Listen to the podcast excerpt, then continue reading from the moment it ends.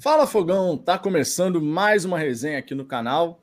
A gente vai hoje trazer um assunto para lá de interessante, um assunto que normalmente a gente só comenta assim por alto, mas eu acho interessante a gente poder se aprofundar um pouquinho nessa questão da pressão constante que existe no futebol. Especialmente quando a gente fala sobre equipes de alto desempenho, né? Como é o caso, né? Do Botafogo, obviamente, que precisa gerar resultados, precisa entregar vitórias, conquistas, para poder satisfazer o seu torcedor. Isso vale, logicamente, para qualquer torcedor de qualquer equipe, em qualquer lugar do planeta. Onde existe competição, existe pressão.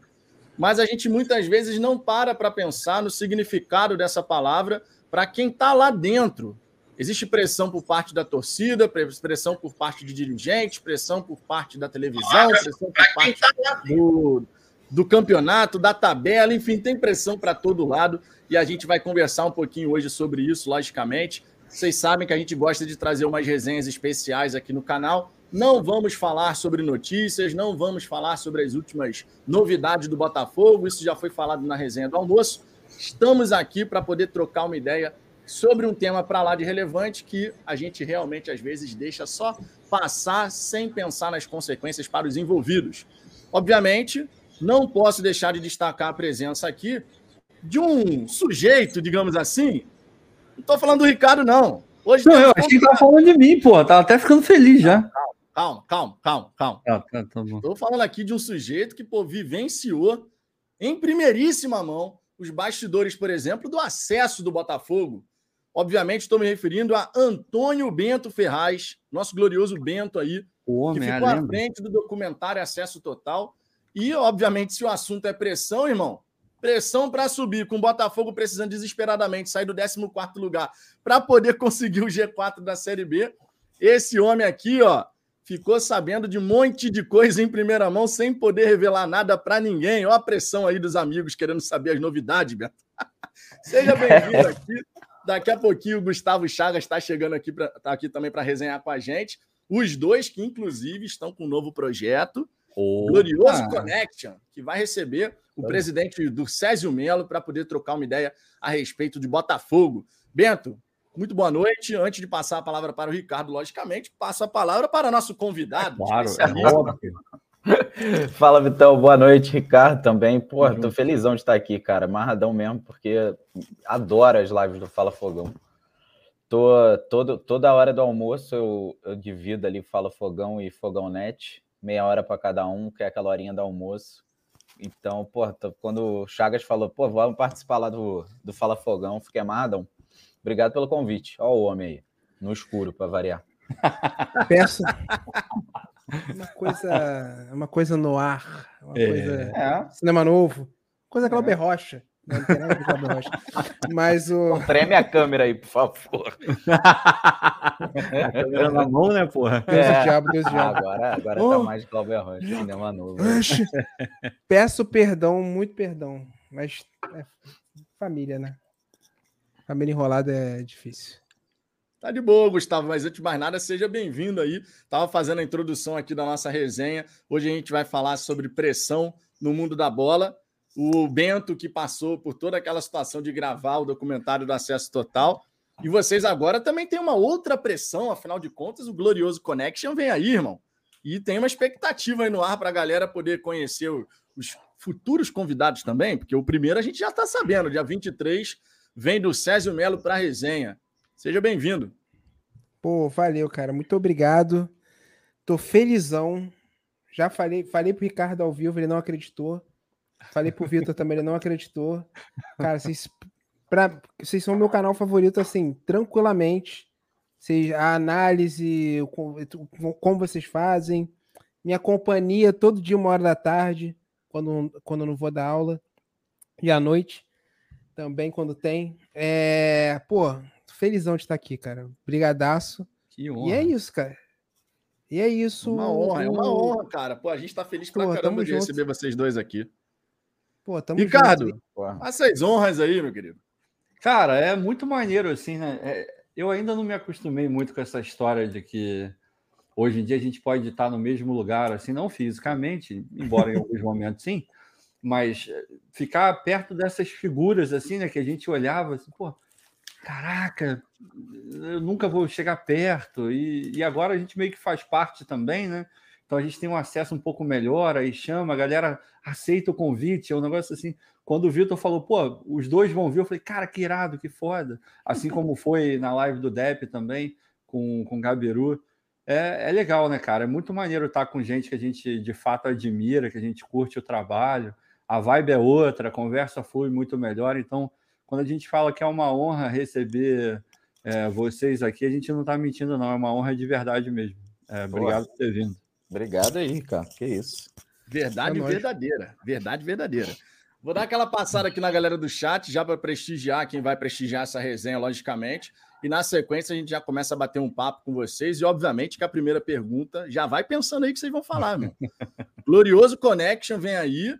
Quero saber como é que surgiu essa ideia, como é que foi essa história aí, para pensar no primeiro convidado. Tem pressão para cima de vocês aqui nessa resenha também. E se der para desvendar os próximos convidados, vai ser maneiro também, hein? Será? Será? Furo de reportagem aqui do Glorioso Connection. Final da live, final da live. Final da live tem dica.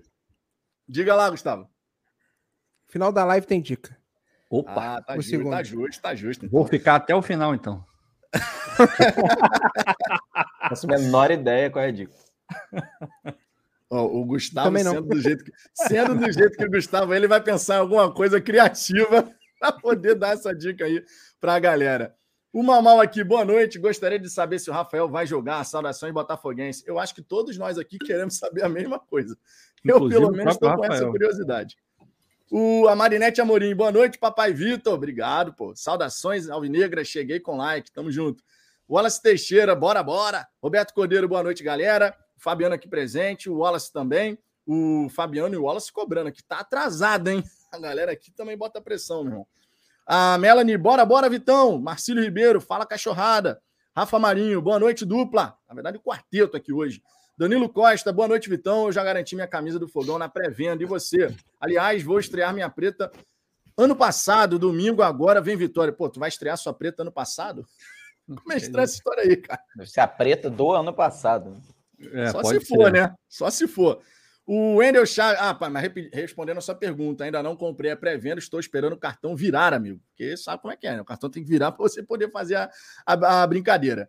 Marcílio Ribeiro, como disse Piquet, até para cagar precisa de pressão. É uma bela frase, né? Uma belíssima frase aqui. Caraca, mano. Uma belíssima frase aqui. Tem tudo a ver com o tema da resenha, gente. Não, não dá para reclamar do Marcílio aqui, que trouxe uma referência não, não. aqui, né? Pertinente. Pertinente. O Ender Chagas, mas é time grande, tem que ter pressão mesmo. Ninguém está falando que não. A gente vai falar do, das consequências dessa pressão não só questão da pressão. A pressão vai existir sempre, conforme tantas vezes a gente já falou. Não quer pressão, vai jogar em time pequeno, que não tem torcida e tal. Não é o caso do Botafogo. Pressão vai existir, obviamente. William Aragão, Botafogo não tem pressão, a torcida é acomodada com o fracasso. Luiz Castro ainda ser técnico, com muitos defendendo, é a prova disso. Já é uma opinião aqui que vai no caminho completamente oposto aqui. Jonas Machado, faz tempo que o Botafogo não é grande. Ih, rapaz, hoje, hoje a gente vai ter um monte aqui, hein? Já é. deu para perceber. Rafael Oliveira, a mudança deve acontecer primeiramente com a torcida. O João Ricardo, vocês lembram que quando começaram as contusões, o time caiu de rendimento? Durante boa parte do segundo turno, jogamos com o Romildo, Chay, Diego Loureiro, Vinícius Lopes, time da Série B e não entramos no Z4. Temos aqui o Alcini Reginaldo. Boa noite. Dessas contratações feitas, eu acho que a contratação do Luiz Henrique não foi muito boa. Vai demorar a entrar em forma. A Lu Silva, boa noite, rapazes. E aí, vocês estão confiantes nos jogadores dessa segunda janela de transferências? Aproveita aqui essa mensagem, antes da gente entrar na questão do glorioso Connection. Quero saber a visão de vocês em relação a esse movimento de mercado do Botafogo nessa segunda janela. Como é que vocês avaliam o, as contratações, quem chegou, ficou faltando alguma coisa? Passo a palavra para vocês aí. Pode, pode vou falar, acho que o Bento tá, tá espirrando. Cara, é, faltar, assim, é, num primeiro momento, é, eu acho que só faltou um ponto direita, assim, que eu vejo como uma carência, já que o Piazon supre uma necessidade ali. Ele não é exatamente um ponta e ele tá machucado, o Sauer tá machucado também.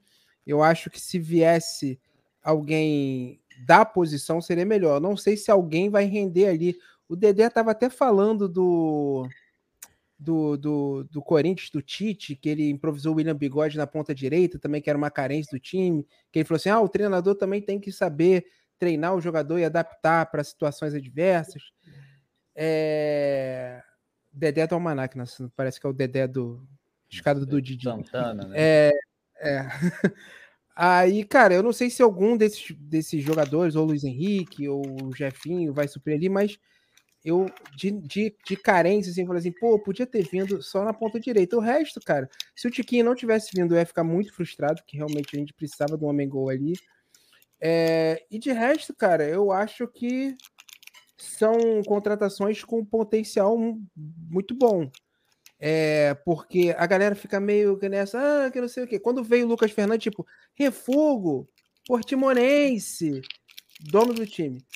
É, a gente tem que acostumar que e agora tem gente garimpando é, jogadores. Então a gente não vai conhecer, a gente não vai ter tantas informações assim. É, mas os que vieram, cara, eu boto fé em, sinceramente, todos.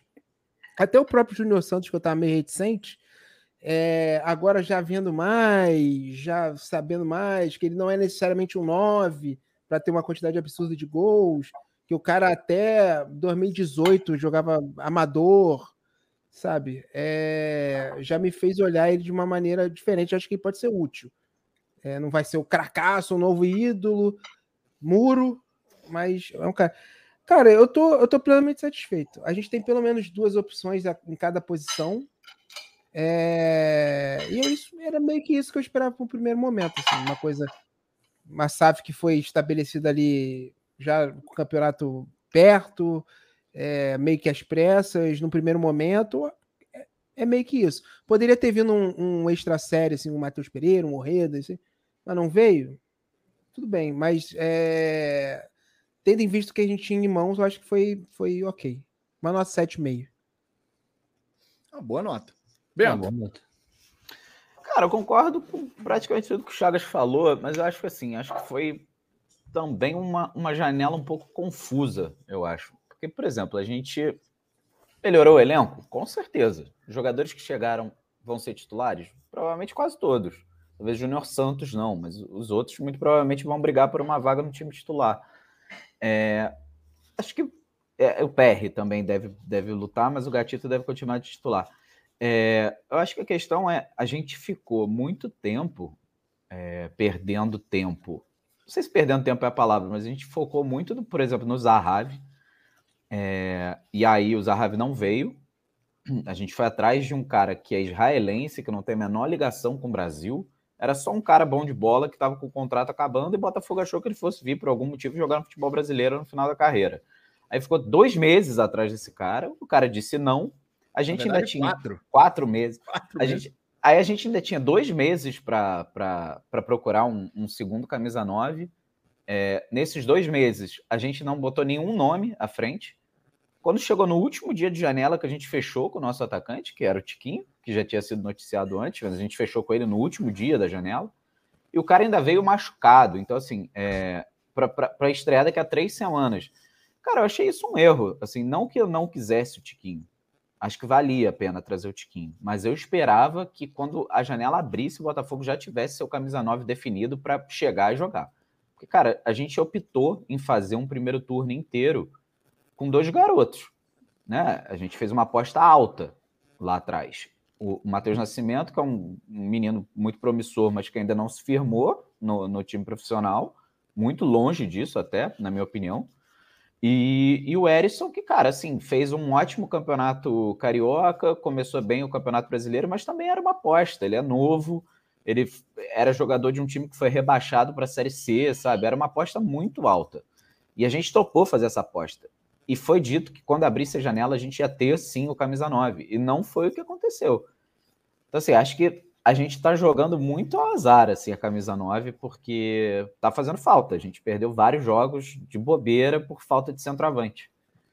Então, acho que foi confuso. Assim, ainda teve a questão também da ponta direita, que, porra, a gente desequilibrou o elenco. Foi, por mais que o Mazu Conta tenha dito que não, que o, o time tava, tinha pontas e não necessariamente direito ou, ou esquerdo, acho que foi uma desculpa, assim. Eu acho que de fato o time ficou desequilibrado. Acho que a gente tem muita opção para a esquerda e vai ter que adaptar alguém forçado na direita e vai acabar sobrando provavelmente para o Jefinho.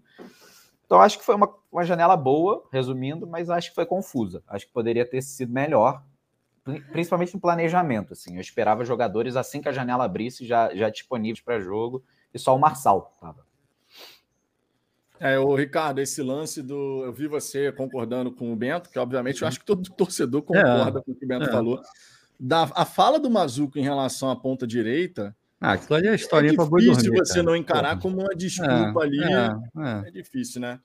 Não, como, é que olha... você vê, como é que você vê essa declaração do Mazuco?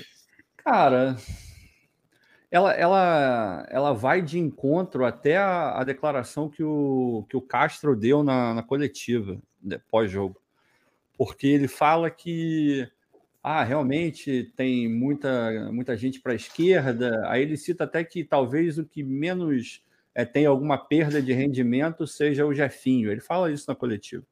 Então, o próprio treinador, de fato, diz que temos uma sobrecarga de qualidade na esquerda e um déficit grande na direita. E a gente vai ter que improvisar, porque em teoria o titular ali é o Sauer e o cara tá, tá machucado, obviamente, sempre fazendo a ressalva aqui que a culpa não é dele, por mais que alguns idiotas tentem falar que a culpa é dele e façam um bando de absurdo no Twitter e onde mais eles desejam. É, fato é que hoje a gente não tem ninguém de ofício ali. Na verdade, tem, tem o Vinícius Lopes, mas quando você olha e fala, pô, Vinícius Lopes é a opção para a direita, é, fica nítido que faltou alguma coisa. Faltou você olhar com um pouco mais de carinho, talvez não precisasse trazer o Orreda. E eu até achei um pouco confuso, porque quando a gente analisa o Orreda e analisa mapa de calor, histórico, ele é um cara muito mais da esquerda do que da direita também. Exatamente, exatamente. E, o, e o Mazuco na coletiva fala: ah, é, na ponta direita a gente tentou o Orreda. Eu, eu, ah, sabe, o negócio virou um Frankenstein, assim, enquanto ele estava falando, um negócio meio sem pé nem cabeça. Enfim, foi mal na, na declaração, mas de forma geral, a janela foi positiva. É óbvio que a gente aumentou a qualidade do elenco, isso é nítido. Hoje a gente tem algumas opções que podem decidir um jogo, assim, do nada, uma bola aérea, o Tiquinho vai lá, sobe mais do que todo mundo, faz um gol. Porra, o Gabriel já mostrou que tem qualidade hoje, naquele lance no treino lá com o Vinícius, coitado do Vinícius. Parece um cara gente boa, mas hoje, porra, voltou para casa, não sei nem se ele conseguiu chegar em casa, tão perdido que ele ficou. Então você vê que as pessoas que chegaram, os jogadores que chegaram, têm, têm mais qualidade. Então a gente pode começar a ver um jogo sendo decidido na individualidade, coisa que a gente tinha muito pouco ou não tinha, basicamente. Então isso é, é positivo. Agora, a demora é meio bizarra. Ele fala na coletiva também, o Mazuco, que começaram a, a negociar com o Olympiacos em junho, julho. Ele dá a entender que foi logo depois do Zahavi dizer que não, assim. Só que ou esconderam muito bem essa negociação, ou essa história também foi para boi dormir. Porque está na, negociando... verdade, na verdade, ele fala julho agosto. É, é, julho e agosto, mas whatever. Já se começou em julho, a gente está quase em setembro, o momento que fechou, sabe? Demorou demais. Eu concordo muito com o que o Bento falou, assim, com o Gustavo também, mas pegando essa última frase do Bento, ou quase última, é, a janela abriu, o Nobre tinha que estar tá lá treinando para meter gol. O jogo contra o Santos, se a gente tivesse um 9, a gente teria ganho, provavelmente. E outros tantos jogos que a gente pode ficar na mesma. É, e, porra, são pontos que não voltam, pontos que fazem uma diferença enorme. O, o Castro fala que a gente deixou vários empates pelo caminho, é, algumas derrotas poderiam ter sido empates. Na minha visão, ele deveria ter falado das vitórias que a gente deixou, que, na minha visão, muito mais importante do que você deixar empate pelo caminho. Eu entendi o que ele quis dizer, mas é nítido que o planejamento do Botafogo foi mal feito. No final, a gente olha e fala: tá, ok, deu certo.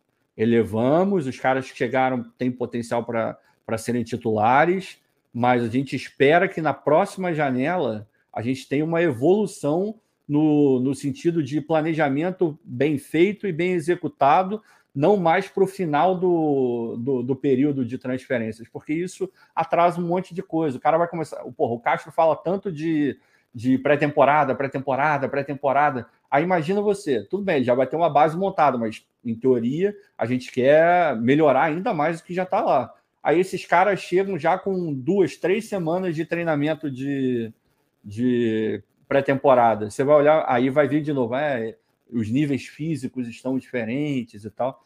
A gente não pode mais ouvir isso. O planejamento tem que funcionar melhor. Planejamento precisa funcionar melhor, que é uma lição, inclusive, que a gente tem que aproveitar e aprender nessa temporada para a sequência aí da, da SAF Botafogo. Temos aqui o RK4 Games voltando a ser membro do canal e o homem manda uma mensagem sensacional aqui na sequência. Vitão, o homem do topete mais sensual do YouTube brasileiro. Justo. Bonito mesmo, justo. bonito mesmo. Quem discorda disso não está vendo as coisas do jeito correto, irmão. Porra. Tamo junto, RK4 Games. Obrigado aí. Não sei o seu nome, mas sei o nome de usuário aqui. Então fica o agradecimento ao RK4 Games. Olha só, antes da gente entrar aqui efetivamente no nosso tema da, da resenha, não posso deixar de perguntar para os nossos dois convidados de onde surgiu essa iniciativa do Glorioso Connection. Quero saber de vocês aí. Explicações, por gentileza, porque tá, tá chegando dia 23 aí. Faça, faça o jabazinho de vocês aí, pô, divulga o Glorioso Connect, explica. Primeiro convidado do Sérgio Melo. Microfone. Mudo. Porra, eu tô ouvindo um chiado. É tu mesmo, eu acho, não. Microfone. É que o microfone tá ruim, cara. Agora tá de boa, agora tá de boa.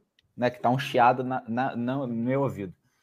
É, ah, tá. Por isso que tá ruim. É quando eu tiro, ele muta automático. Então, foi bem inesperado, né, Chagas? A gente a gente trocou uma ideia, sei lá, final de junho, talvez, início de julho. É, falei pro Chagas que, porra, eu tava afim de, de ter alguma coisa relacionada ao Botafogo, né? A gente ter algum espaço para falar de Botafogo. Mas que a gente não queria um canal com, com para, enfim, fazer pós-jogo, pré-jogo, não era essa pegada. A gente queria fazer algo com, com mais a nossa cara, assim, voltado para o audiovisual mesmo, para o que a gente gosta de fazer. E aí eu joguei essa ideia no ar, o Chagas meio que sacou. Eu levantei, ele cortou. Foi mais ou menos, foi mais ou menos isso aí. Em um mês e meio, né, Chagas? A gente conseguiu arrumar é. tudo. É. Cara, foi. a ideia de convidar o do Césio Melo? A do Bento. A gente ah, queria. né? A gente queria um convidado é, maneiro, né? É, a gente falou assim, cara. É, pô, eu acho que o, o, o diferencial, assim, que a gente pode ter além de, de entregar uma parte técnica que a gente tipo vai sacar e se tiver alguma coisa deficitária no lugar a gente vai saber como resolver. Tanto que pô a gente vai fazer lá no no, no Charla, Charla. e aí a gente pô cheguei lá eu troquei ideia. Eu falei assim pô olha só equipamento muito bom e tal mas a luz aqui tá meio né? Então pô vamos dar um jeito nisso? Eu arrumo alguém que, que dê um jeito nisso. Aí pô foi, foi o, o diretor de fotografia lá do Porta foi lá, fez toda uma parada, inclusive Gui, Gui TV, o Instagram dele, ele mostra como ele fez o, o desenho de luz do estúdio do Charla. Ficou muito maneiro. Esse cara manda é... bem. Eu vi, eu vi só um minutinho com ele lá, o cara manda bem. Lá do, ele é um do Ele manda ele bem é um mesmo. Aí, aí eu queria unir isso e tipo com, a, com, com o que a gente pode oferecer, porque o Bento, né, tem todo eu apesar de, de trabalhar lá, eu não trabalho no Botafogo, né? Eu trabalho na eu comento para Botafogo TV, então não tenho esse acesso, assim, eu nunca, nunca conheci o do Sérgio, nunca conheci ninguém, sabe? É, mas o Bento já teve acesso lá total. Aí a gente falou assim, pô, vamos unir essa parte técnica, tudo que a gente, a gente gosta de conversar, gosta de trocar ideia. E é uma ideia que o Bento já tinha, né, de fazer um, um podcast trocando ideia, só que não tinha ido para frente. E surgiu, cara, meio que foi isso, assim. Eu, um dia, eu tava. Um projeto que eu tava dirigindo cessou do nada. Eu falei assim, rapaz, eu preciso de coisas para fazer. Aí eu fiquei pensando, todo mundo que trabalhava no audiovisual, e mandei mensagem, pô, se tiver alguma coisa aí me fala, se tiver alguma coisa aí me fala. Aí eu pensei no Bento, eu falei, cara, vou mandar mensagem pro Bento. A gente, a gente tinha se encontrado uma vez na vida, eu acho. Acho que tinha falado online e tinha se encontrado uma vez no, no pós-jogo, inclusive, que o, que o Ricardo tava. Foi a é única é vez que eu tinha encontrado o Bento. É... Aí eu mandei e falei, pô, vou mandar pro Beto. Eu, cara, você tem alguma coisa? Ele, pô, cara, não tô sabendo de nada, mas, assim, mas olha só, tá pensando aqui numa parada, Eu tô com, esse, com essa ideia desde o ano passado, tá afim de fazer? Não, eu falei, vamos, vamos fazer, vamos fazer isso aí, pô, vou arrumar aqui o estúdio, vamos ver o que a gente faz, qual é o nome, esse é o nome, pô. E coincidentemente, assim, muito pouco tempo antes, umas duas semanas antes, o Vitor Bustamante, que é o, inclusive, beijo, aniversário dele hoje. É verdade. Que tá, que tá dirigindo o, o Glorioso Connect, ele tinha me mandado uma mensagem para fazer algo relacionado ao Botafogo, outra parada, porque ele também estava entre empregos, né? Tava entre, entre jobs. Aí eu falei assim, pô, é isso, cara, vou chamar. Eu falei com o Bento, ó, pô, tem um cara aqui, fez o canal Certezas, era o diretor do TNT Esportes, Esporte Interativo, tudo mais, pô, vamos trazer pra gente. E meio que a gente já arrumou, a gente foi lá pro Charles, os caras são super gente boa, já arrumaram, pá, já vimos o nome, o designer também, pô, topou entrar nessa com a gente já convidou. O, a gente Aliás, já nosso designer, né, Chagas, também abriu parênteses, é o Vitor, cara. Ele é simplesmente é o, o cara que faz todas as animações do Botafogo, aquelas plaquinhas do, do Textor lá do, do, né? estádio, é tudo dele. Muito maneiro. Cara, é, é top. E, cara, e foi tipo meio que nessa, cara, pô, essa ideia é maneira, gostei, vamos, vamos, vamos, vamos. E tipo, foi, tá, a gente tá nessa um mês, assim. E a gente foi. É, a gente estabeleceu meio que uma linha editorial de de, de pegar pessoas botafoguenses, não necessariamente falar só de Botafogo, né? Levar um cara lá para ficar falando só de Botafogo, levar tipo um ator que é botafoguense, um, sei lá, um apresentador que seja botafoguense, uma repórter é, é, que seja botafoguense, mas não necessariamente trabalhe com esporte. Vai ir lá e trocar ideia, entendeu? O Botafogo vai ser o pano de fundo. Obviamente que vão pessoas tipo do César lá, vai ser o papo vai ser basicamente sobre Botafogo. Mas a linha editorial é tipo levar pessoas que são botafoguenses e a gente troca uma ideia lá. É... Porque é isso que a gente gosta de fazer, conversar. Então, Exatamente. meio que. Show de bola. E a é periodicidade? Que... Como é que vão ser aí a periodicidade das, das gravações e tudo mais? Ah, a gente vai começar com uma vez por semana, toda terça, às sete e meia, horário fixo. E vamos vai vendo, cara. Vai ser ao vivo, sempre ao vivo. Vai ser ao vivo. De bola. Depois entra na todas as plataformas de áudio também, para a galera que quiser ouvir depois. E é isso, a gente vai começar com uma vez por semana, assim, sem, sem muita cobrança. É, pressão mais leve, já que é o tema da live hoje aqui. e ver onde vai dar, cara. Vamos ver. A gente está empolgado pra caramba com o projeto. Acho que está trabalhando muito a parte visual, assim, para ficar realmente bonito, sabe? A gente não está fazendo nada nas coxas. Questão de arte, de motion, de, de rede social enfim, a gente tomou esse cuidado, por exemplo, com a fotografia lá no estúdio, como o Chagas falou. A gente está tomando conta, assim, porque é a nossa área, é o que a gente gosta de fazer e faria sentido fazer bonitinho. E foi isso. É, na verdade, o Gustavo acabou lembrando, assim, eu, eu comecei com essa ideia lá atrás, cara, porque eu ia fazer, a gente ia fazer um podcast na Botafogo TV, na verdade. Né? Era um projeto meu e do Jamal lá dentro. E, pô, já tinha arte, já tinha tudo bonitinho. A gente estava louco para fazer desde o ano passado. Só que, enfim, Botafogo, tudo demora para caramba, nada se resolve. E aí, uma hora eu falei: ah, bicho, cansei de esperar, vambora. Tocar isso, essa ideia lá fora. E aí acabou calhando. Mas a ideia foi começo do ano passado, vocês verem o tempo que eu tive essa ideia de fazer um podcast sobre Botafogo. Tipo, não tinha o Furiacast, não tinha o, o Fogão uhum. Não tinha nenhum. E o, curiosidade, assim, de repente não tem nada a ver, mas o nome teve alguma influência, tipo, de Manhattan Connection da vida, ou, ou não teve nenhuma? Deve estar. Tá é, teve um pouco, assim. Isso, né? É porque a gente, a gente, na verdade, ficou pensando assim, pô, a gente pode fazer um programa de Botafogo, mas aí a questão da SAF, Botafogo agora é de um pertence ao americano, é, e aí tem Crystal Palace, tem não sei o quê. Falei, cara, é meio que uma conexão de clubes. Aí o Manhattan Connection era isso também, né? Um é, em cada lugar é, do mundo. Cada lugar, é. Aí eu falei, ah, o que, que você acha de Glorioso Connection? Ele gostou e a gente tocou. Né? É um bom nome. Ficou muito maneiro. Eu, cara, é um nome maneiro. É um nome, é um nome maneiro e não prende a gente, sabe? Porque, assim, é, são, são, três idiotas que começam a ter ideia, né? A gente para pra conversar, começa a ter ideia. Então, se a gente quiser, tipo, mudar a linha editorial, assim, ano que vem, ou acrescentar mais uma coisa, viagem, vão viajar atrás do Botafogo, vamos viabilizar isso. O nome não impede, sabe? Não é tipo, sabe? Pode botar setor visitante, acho o nome maneiro. É, Porra, acho, que, acho que ninguém nunca pensou nesse nome. Meio batido, mas. Não, inclusive, gente, eu vou jogar aqui, vou jogar aqui no chat o link do canal Glorioso Connection. Já está com mais de mil inscritos. Dia 23 agora eles vão receber o do Césio Melo para primeiro bate-papo. Então convido a galera aí que está acompanhando, que vai acompanhar depois, né? Que tem muita gente que acompanha as resenhas depois aqui, que se inscreva no Glorioso Connection, tá? Para dar aquela moral. Ao vivo, depois vai estar disponível os episódios nas plataformas também, como Spotify, por exemplo, para vocês poderem conferir. Então vale a pena a gente dar aquela moral. E ó, eu espero que vocês façam aquela pressão no do Sérgio para saber detalhes de como foi o pré-SAF, hein? Aquele episódio do acesso total lá do Sérgio, resenhando no inglês com. Já agora a gente sabe que era o John Textor, amigo. A gente tem que tirar alguns detalhezinhos aí desse, desse processo, né? Boa, vou te falar, Vitão, esse dia aí, contar um bastidor. Dorcésio, eu, eu sempre falei para ele, Dorcésio, SA me interessa. Quando tiver SA, você me manda uma mensagem. E eu fiquei enchendo o saco dele, enchendo o saco dele. Aí um dia eu recebo um WhatsApp do César. Vai ter uma reunião hoje. Quer? Eu falei, porra, óbvio. Aí subi eu com a câmera amarradão para a sala dele lá no Newton Santos. Ficou, cara, só eu e ele dentro daquela salinha, que é a sala dele mesmo, da presidência. Ele trancou a porta, ligou o computadorzinho, eu sentei no chão, apertei o REC na câmera e fiquei Sabe quando você tá ouvindo uma parada muito maneira e você fica assim, cara, não tô acreditando que eu tô vendo essa conversa cara, do, do, do cara, presidente do Botafogo cara. negociando uma venda, tipo, a dois metros de mim, eu não posso falar para ninguém isso, que ódio. Vende, vende, vende, porra, vende, porra. Querendo pegar o WhatsApp, caralho, meu irmão, isso aqui tá acontecendo, você tá conversando com o americano aqui, meu irmão, esse Botafogo vai ser vendido.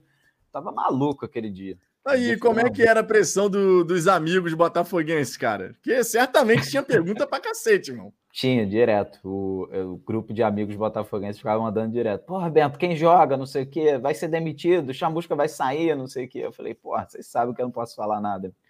Aí, tipo, depois que acontecia, eu falava. Aí, porra, foda, não sei o quê. Eu comentava. Mas, cara, pra você ter noção, eu terminei o acesso total e aí eu passei a postar novamente coisas do Botafogo nas minhas redes sociais, de opinião, não sei o quê. Alguns jogadores que já me seguiam no Instagram vieram falar Pô, Bento, não sabia que você era botafoguense, não. Eu passei, passei liso o ano todo, assim. Quem sabia que eu era botafoguense era o Frilo, obviamente, do Césio, e, sei lá, acho que o, o Lenin. Eram as três pessoas que eu tinha mais contato e eram as pessoas que sabiam que eu era botafoguense. Cara, de jogador, comissão técnica, ninguém fazia ideia. Caraca, é, é para manter isso realmente para ninguém saber, só ficando um, é um ano que é um período ali, não um ano, né? Demorou quanto tempo as gravações mesmo, Bento? Começou no início de fevereiro e terminou no final de dezembro. Nossa, praticamente um ano. Aí, é, foi um ano. Né, a última coisa que a gente filmou, acho que foi a cirurgia do Chay, que foi dois dias antes de estrear o primeiro episódio na Globo. Nossa. Caraca. Não, maneiríssimo. Olha só, vou trazer o superchat aqui do Glauco Almeida. E depois vou trazer uma declaração do Luiz Castro, que inclusive é o que pauta aqui o que a gente vai conversar sobre essa pressão constante. O Glauco aqui, olhando essa janela de contratações, às vezes eu acho que a gente não está na, como SAF. Faltou o estudo melhor das carências, faltava nove faz tempo. É a questão do nove, conforme o Bento comentou, comentou, o Ricardo, a gente já tinha comentado aqui várias vezes. O nove era necessário, fazia tempo, demorou para caramba, e para completar, o Tiquinho chegou tendo essa lesão aí no último instante dele no Olympiacos. Mas já já ele está de volta, já já ele vai poder entrar em campo, estrear e nos ajudar nessa, nessa sequência do Campeonato Brasileiro. Glauco, vamos olhar para frente, foi uma janela positiva. Sim, poderia ter o ponta direita, o especialista ali daquele lado, não tem, mas a gente vai com isso mesmo e o elenco melhorou de qualidade. Então, esse é um ponto importante. E sim, estamos na SAF, porque sem SAF a gente não teria contratações como a gente teve agora. Vale a gente sempre lembrar esse detalhe aqui. Olha só, primeira declaração, eu queria ler aqui. O que, que motivou fazer uma resenha sobre esse tema da pressão constante? O Luiz Castro, na sua rede social, ele fez uma reflexão sobre a questão da pressão né, nesse a sociedade moderna. E quando a gente fala de futebol, tem pressão para tudo quanto é lado: pressão por resultado, pressão da torcida, pressão de dirigente, pressão de TV, pressão de patrocinador, muitas vezes, tem pressão para todo lado.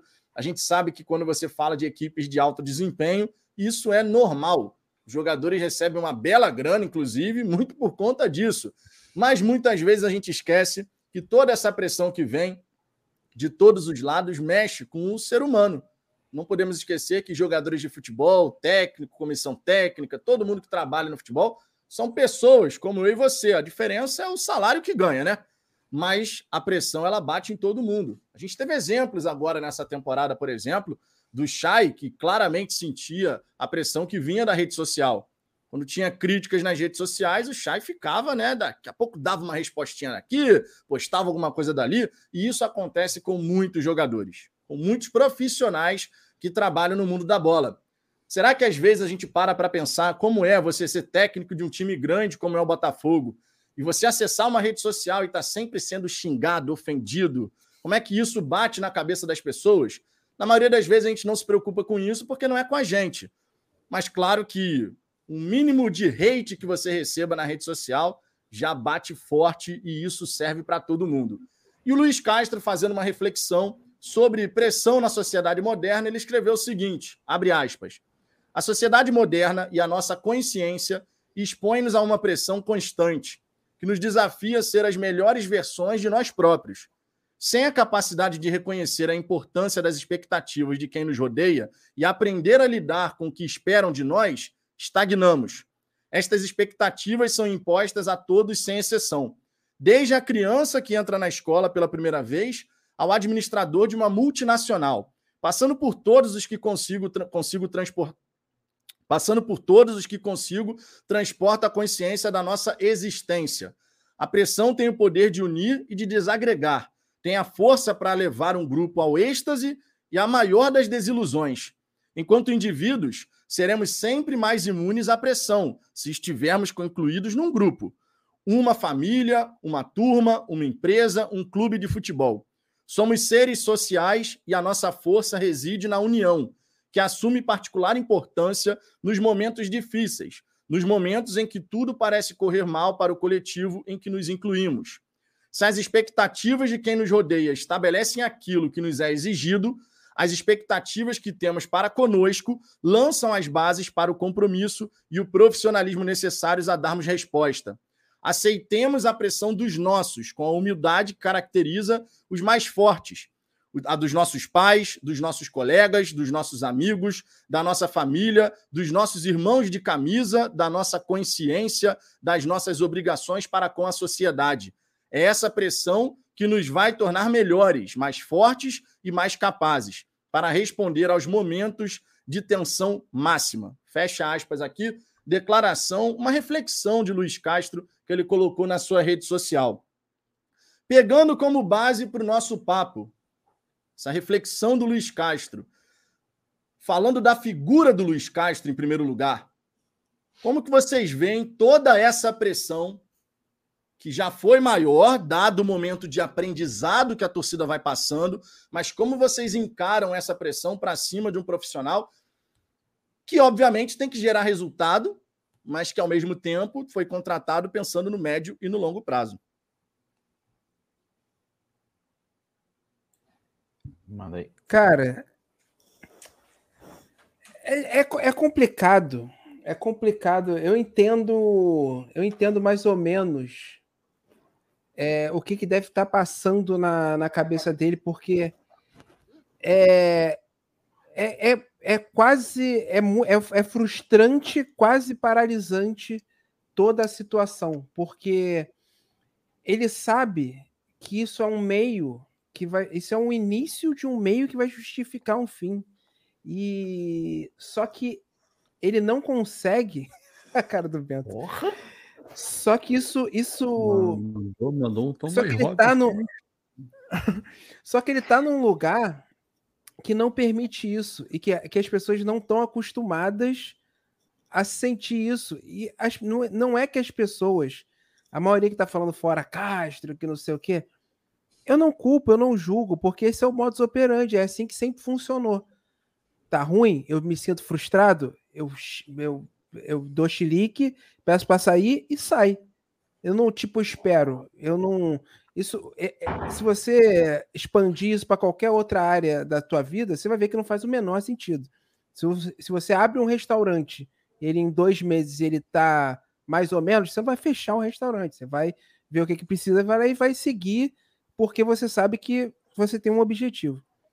É, então eu entendo o cara que fica frustrado, que não entende, que, que por que, que não tá rendendo, por que, que não tá fazendo isso, por que não tá fazendo aquilo. Ele tem problemas. É, só que eu acho que tá todo mundo tendo que aprender a lidar com tudo. É novidade pra gente ter esse profissionalismo todo. Um cara que não vai sair, um, um diretor que tá lá em Miami, um dono que tá lá em Miami, não tá nem aí porque a gente tá falando. Não é que ele não esteja aí, mas é que ele não tá aqui, ele não, ele não entra no CT, não tem pressão, as pessoas não sabem o endereço dele, enfim. É outra parada. Ele tem um, um projeto na cabeça, ele vai seguir o projeto até o fim. E isso pode ser muito frustrante para todo mundo, para gente, para o técnico e tudo mais.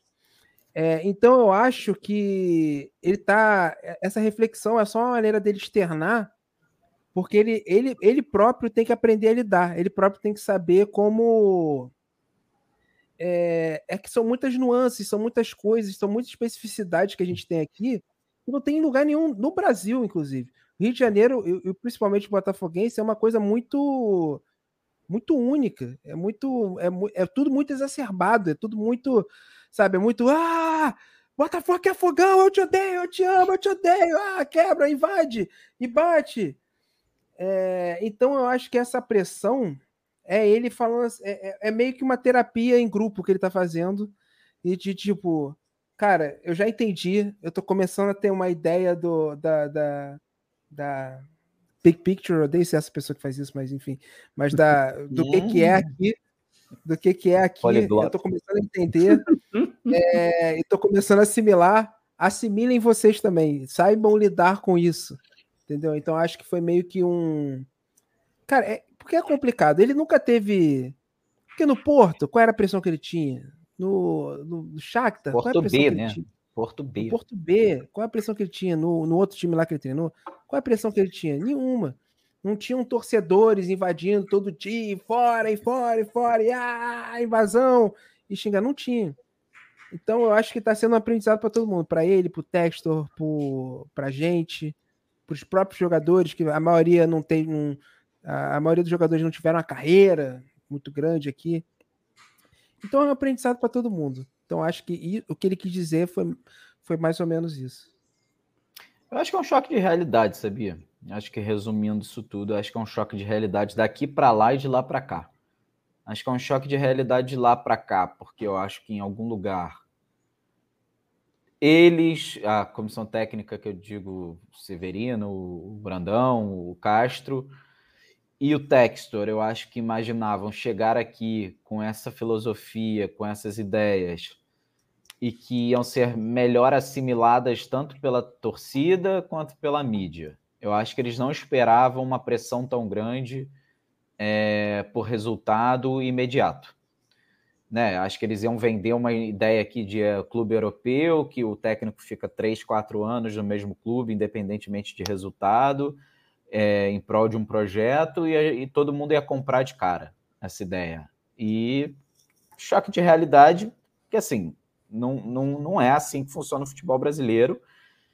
E o nosso choque de realidade, que a gente vai ter que entender que o nosso Botafogo vai ser assim. A gente, o que o Chagas falou, não adianta mais a gente ficar na rede social botando hashtag, ah, contrata fulano, traz ciclano, fora Castro, fora Mazuco, cara, que não vai mudar absolutamente nada. O Textor tá cagando para esse tipo de coisa. E tem que ser, porque é o projeto que ele desenhou para o Botafogo. Se a cada três meses ele ficar entrando em rede social para olhar a hashtag do momento e ver o que, que, ele vai fazer, porra, era melhor ter ficado então. Pô, ele dava só o dinheiro e deixava aí o Montenegro, que apareceu hoje de novo controlando o futebol. Porque já era o que a gente fazia.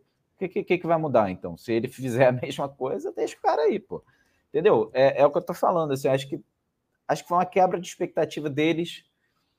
Castro ser xingado num estádio lotado com cinco rodadas de Campeonato Brasileiro, eu acho que pegou muito nele. Acho que ele jamais esperava esse tipo de coisa. É, primeira leva de resultados ruins, o cara já, porra, mandar ele tomar no cu e. Pode falar isso aqui? Nem sei. Mas agora já, já falou, falei também, já né? Foi, já... É, sabe? E então, assim, acho que isso pegou nele. Eu, eu, senti até nas entrevistas coletivas dele logo depois que ele deu uma. Sabe, ele, ele ficou retraído, ele ficou impaciente, ele quis ir mais para o confronto.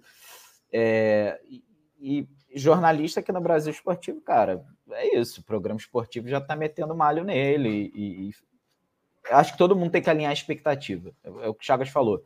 O projeto é a longo prazo, é a médio prazo, mas o curto prazo a gente está a três pontos da zona de rebaixamento, então pressão nele vai ter, que o time não está jogando bola, o time não está respondendo, é, o time está próximo de uma zona de rebaixamento que é um, uma dor de cabeça para quem é botafoguense, porque a gente já viveu isso três vezes.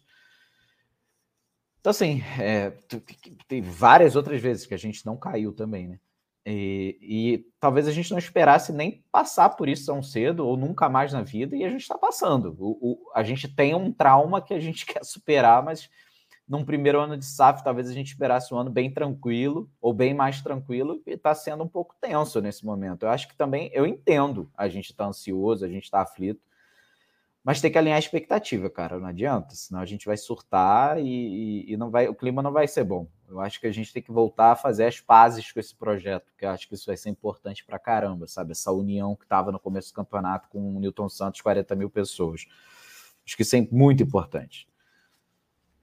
Não, e um detalhe importante dentro disso que você falou, Bento, quando a gente está falando aqui do Luiz Castro, pressão e tudo mais, quando a gente vê, por exemplo, o, essa esse sentimento do Castro de tristeza, deu para ver que o Castro ficou realmente abalado por ele ter sido xingado da forma como ele foi. A forma como ele reage, por mais que numa entrevista coletiva, inclusive, ele diga: Olha, você quer saber o que é pressão? Pressão é quando eu tive meus pais com câncer. Pô, de fato, deve ser uma barra violenta. Né? Quando ele coloca isso em perspectiva, o que vem da arquibancada se torna algo pequeno, sem a menor sombra de dúvida. Hum. Mas dava para perceber que aquilo, aquele ambiente de insatisfação, aquele ambiente em ebulição, lembrando, a torcida do Botafogo foi da pressão negativa à pressão positiva, obviamente no sentido mais bacana da palavra, foi dos xingamentos ao êxtase depois do jogo contra o Internacional, aquela coisa assim de, meu irmão, tu vai de odiado a sensacional e é assim que é o futebol brasileiro, não é uma exclusividade da torcida do Botafogo. Ricardo, pegando essa, esse período mais. É, tem, é o, eu acho, eu, assim. desculpa te interromper, mas acho que o Bento vai falar o negócio do Textor que ele acabou Isso, de ia anunciar vocês aí que Cara, uma coisa bom, vamos lá, já, eu tô com um tweet aberto aqui, a gente já tira isso do caminho, porque tem uma galera no chat falando disso, isso é mega importante. Rapidinho, desculpa, Vitor. Nada, tranquilo. Ele, ele tá falando, o Lauro Jardim, ele marca o Lauro Jardim para o Lauro Jardim ver, né? E fala que o artigo que ele escreveu sobre a SAF é uma fantasia pura, é uma invenção. É, ele falou: o Vinícius está correto. Para quem não viu, o Vinícius fez um tweet lá falando sobre esse assunto, defendendo a SAF, dizendo que está tudo caminhando conforme o esperado e tal. É, ele falou: por que, que a gente ficaria surpreso com as perdas que a gente mesmo é, colocou, já estava previsto no contrato que a gente assinou? Então, por que, que eu vou ficar surpreso com uma coisa que eu já sabia? E que é totalmente inerente ao, ao projeto e como se faz a reconstrução de um clube, e você vai botar uma grana lá. Né? É, ele falou: construir uma, uma, uma empresa e uma equipe de Série A é caro, é caro. E ele falou: e essa é uma responsabilidade minha, é uma responsabilidade que eu tenho. Ou seja, ele está basicamente dizendo que ele já sabia que, obviamente, ia perder uma grana no começo, porque é um investimento. Você está do nada, do zero, e já estava previsto e que o artigo do cara, enfim, jogou, era sensacionalista. Eu chamei no Twitter de desonestidade intelectual, porque ele não, ele não falou nenhuma mentira no que ele botou lá. Os valores eu realmente não sei, não tem como comprovar. Mas o fato de que está perdendo dinheiro é óbvio, é inerente a, a, ao processo. Todo, todo mundo tem uma mínima noção de como se faz, tem a certeza que vai ter uma perda vai ter uma perda no começo, não tem como. Então ele coloca uma verdade, só que sem um contexto, sem explicar. E quando você joga uma coisa sem contexto, sem explicação, para o público em geral, vai ter gente que vai ler, vai cagar, mas vai ter gente que vai se preocupar, vai achar aquilo sério, porque não tem as ferramentas para olhar e fazer uma ponderação em cima daquilo que ele acabou de ler. Então, sei lá, é, é irresponsável em algum nível e é uma, é, é uma desonestidade intelectual violentíssima. Ainda bem que o, que o Textor veio a público para falar que é isso aí, já sabia, que não tem nada, nada de novo, só faltou chamar o cara de idiota, porque no final das contas é, foi a atitude dele foi, foi idiota. O conteúdo é, é para criar alguma coisa é, onde não tem, entendeu? é, suscitar alguma interpretação que pode levar é, uma, um, uma turbulência dentro do processo que por si só já é muito turbulento. Então o cara foi meio idiota. Enfim, essa foi a resposta do, do texto. Ah, e uma, um esclarecimento importante, bacana o texto virar público para responder dessa maneira, porque a gente, obviamente, a gente busca explicar, né, e tal. A gente até falou disso aqui na, na hora do almoço, mas quando vem o dono da SAF Botafogo e responde, aí, obviamente, a repercussão é muito maior é. e ajuda todo mundo a entender né, esse processo inicial que a gente está passando.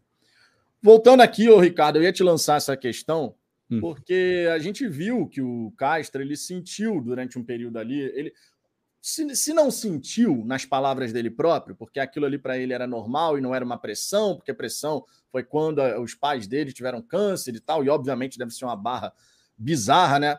Ninguém gosta, ninguém quer passar por isso, obviamente, mas dava para perceber um Castro mais recluso, mais sucinto, com uma energia baixa, e a gente não pode desconsiderar em momento algum que é um profissional que nunca trabalhou no Brasil, que chegou recebendo um carinho absurdo e na primeira sequência, conforme o Bento colocou, recebeu pancada de tudo quanto é lado e não esperava por isso. É um ser humano, como qualquer um. Se você escuta um xingamento, você fica triste. Que dirá uma galera mandando você tomar naquele lugar? Cara, é sempre complicado assim uma coisa que a gente não está tão acostumado, principalmente com, com o mundo do futebol, são personagens assim que têm uma capacidade de, de pensar o futebol da maneira como o Castro tem. Estou querendo dizer que ele é fantástico, maravilhoso. Porra, não é isso que eu estou querendo dizer. Embora eu, eu consiga me conectar com ele de uma forma é, legal, assim, até fora do futebol, por conta desse lado mais humano, um lado trazendo sempre as questões é, da psicologia do esporte, da, da, das questões do cotidiano, das relações entre as pessoas, do mundo que a gente vive.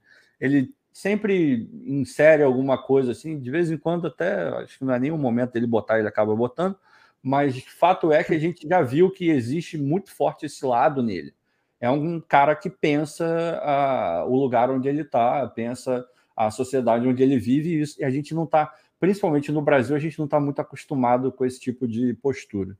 Então, daí você já daí você já causa um, um estranhamento, você já causa uma coisa assim, uma, um ruído dentro dessa história. Obviamente quando ele chega, tudo é festa, tudo é maravilhoso, estádio lotado, vamos ganhar do Corinthians, os novos contratados, a porra, a gente só viu o Cascardo chegando, aí do nada a gente vê o PK chegando, todo mundo empolgado, normal.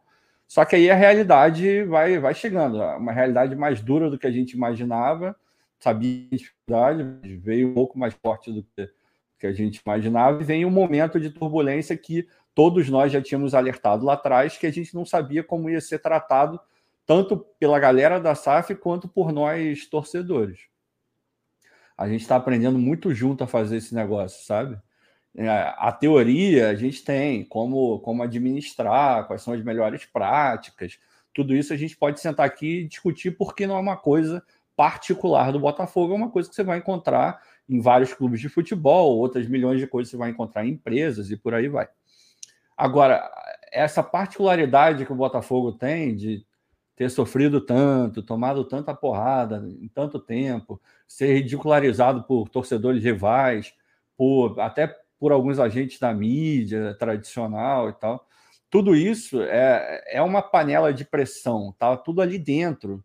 E, e o Castro chega, é, eu não sei se foi passado a ele esse papel, mas querendo ou não, ele meio que assumiu esse papel de quase que ensinar talvez seja uma, uma palavra muito forte, mas é, mostrar para os torcedores do Botafogo e por tabela também é, de outros clubes, porque ele já deu é, é entrevistas para o Globo, para o Bem Amigos, então outros torcedores já tiveram contato minimamente com alguma palavra do, do Castro.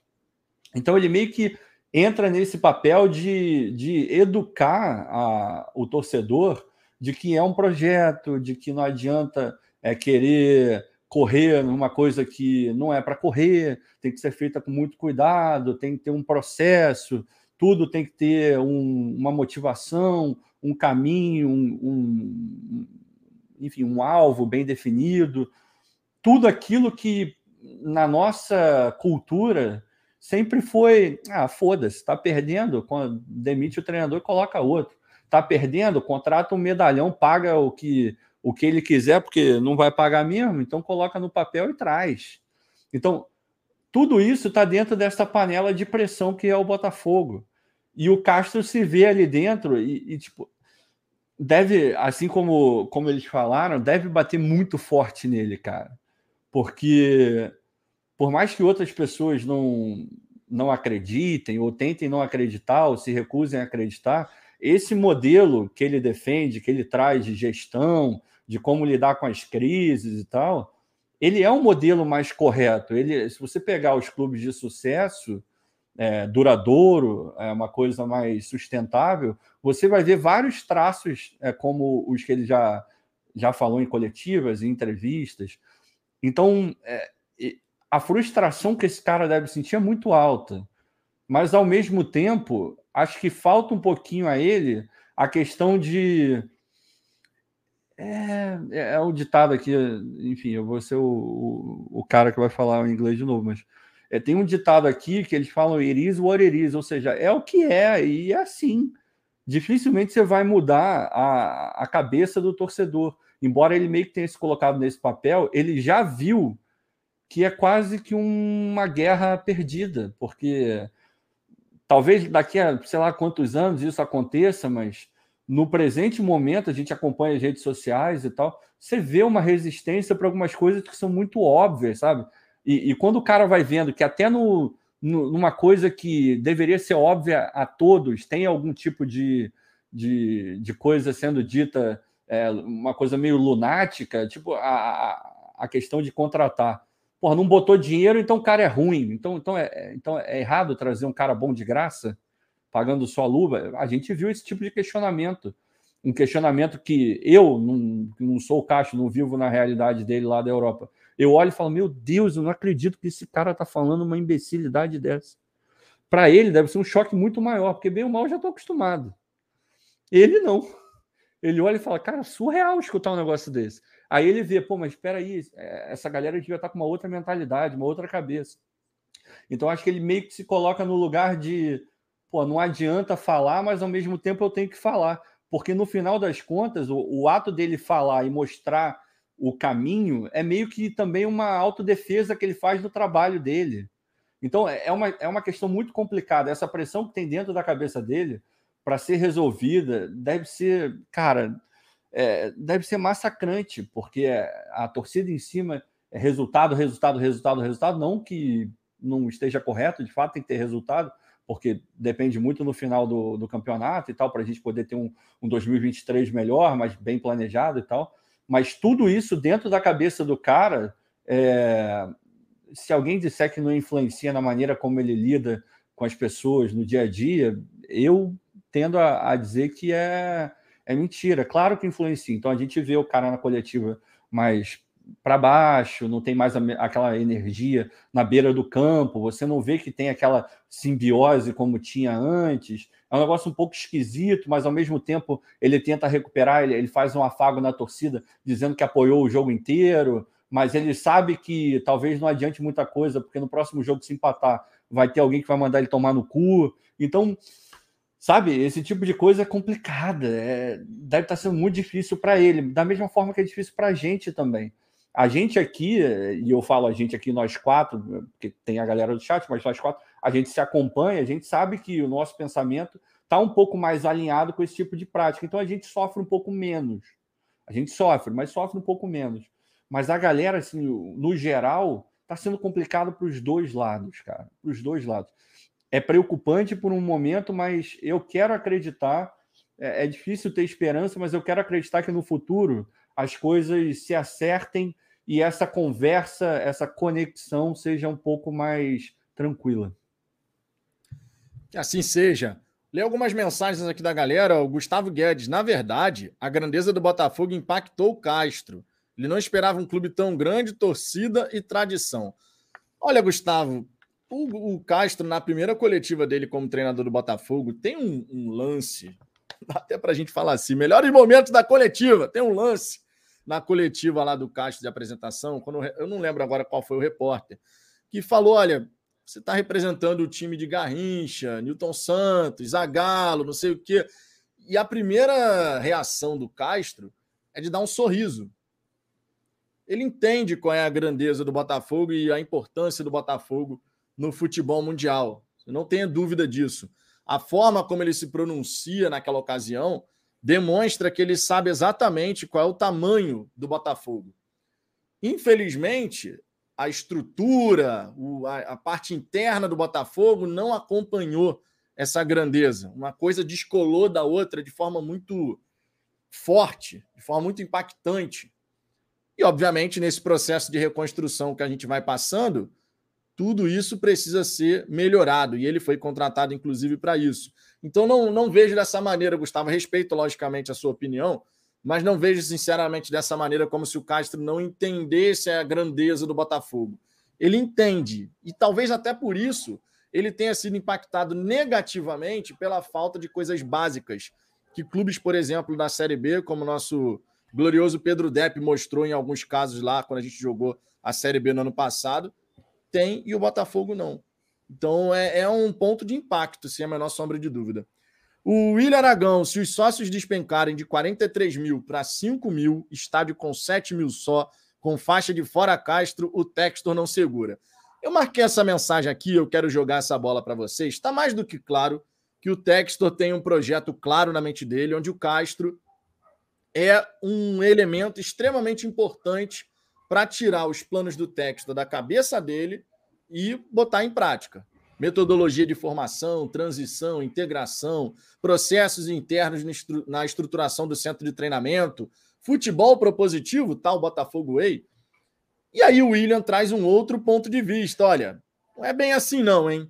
Se a torcida fizer isso, aquilo e tal, essa pressão para cima do Textor, nesse caso, poderia levá-lo a tomar uma certa decisão que em tese, seria do interesse ali da maioria da torcida.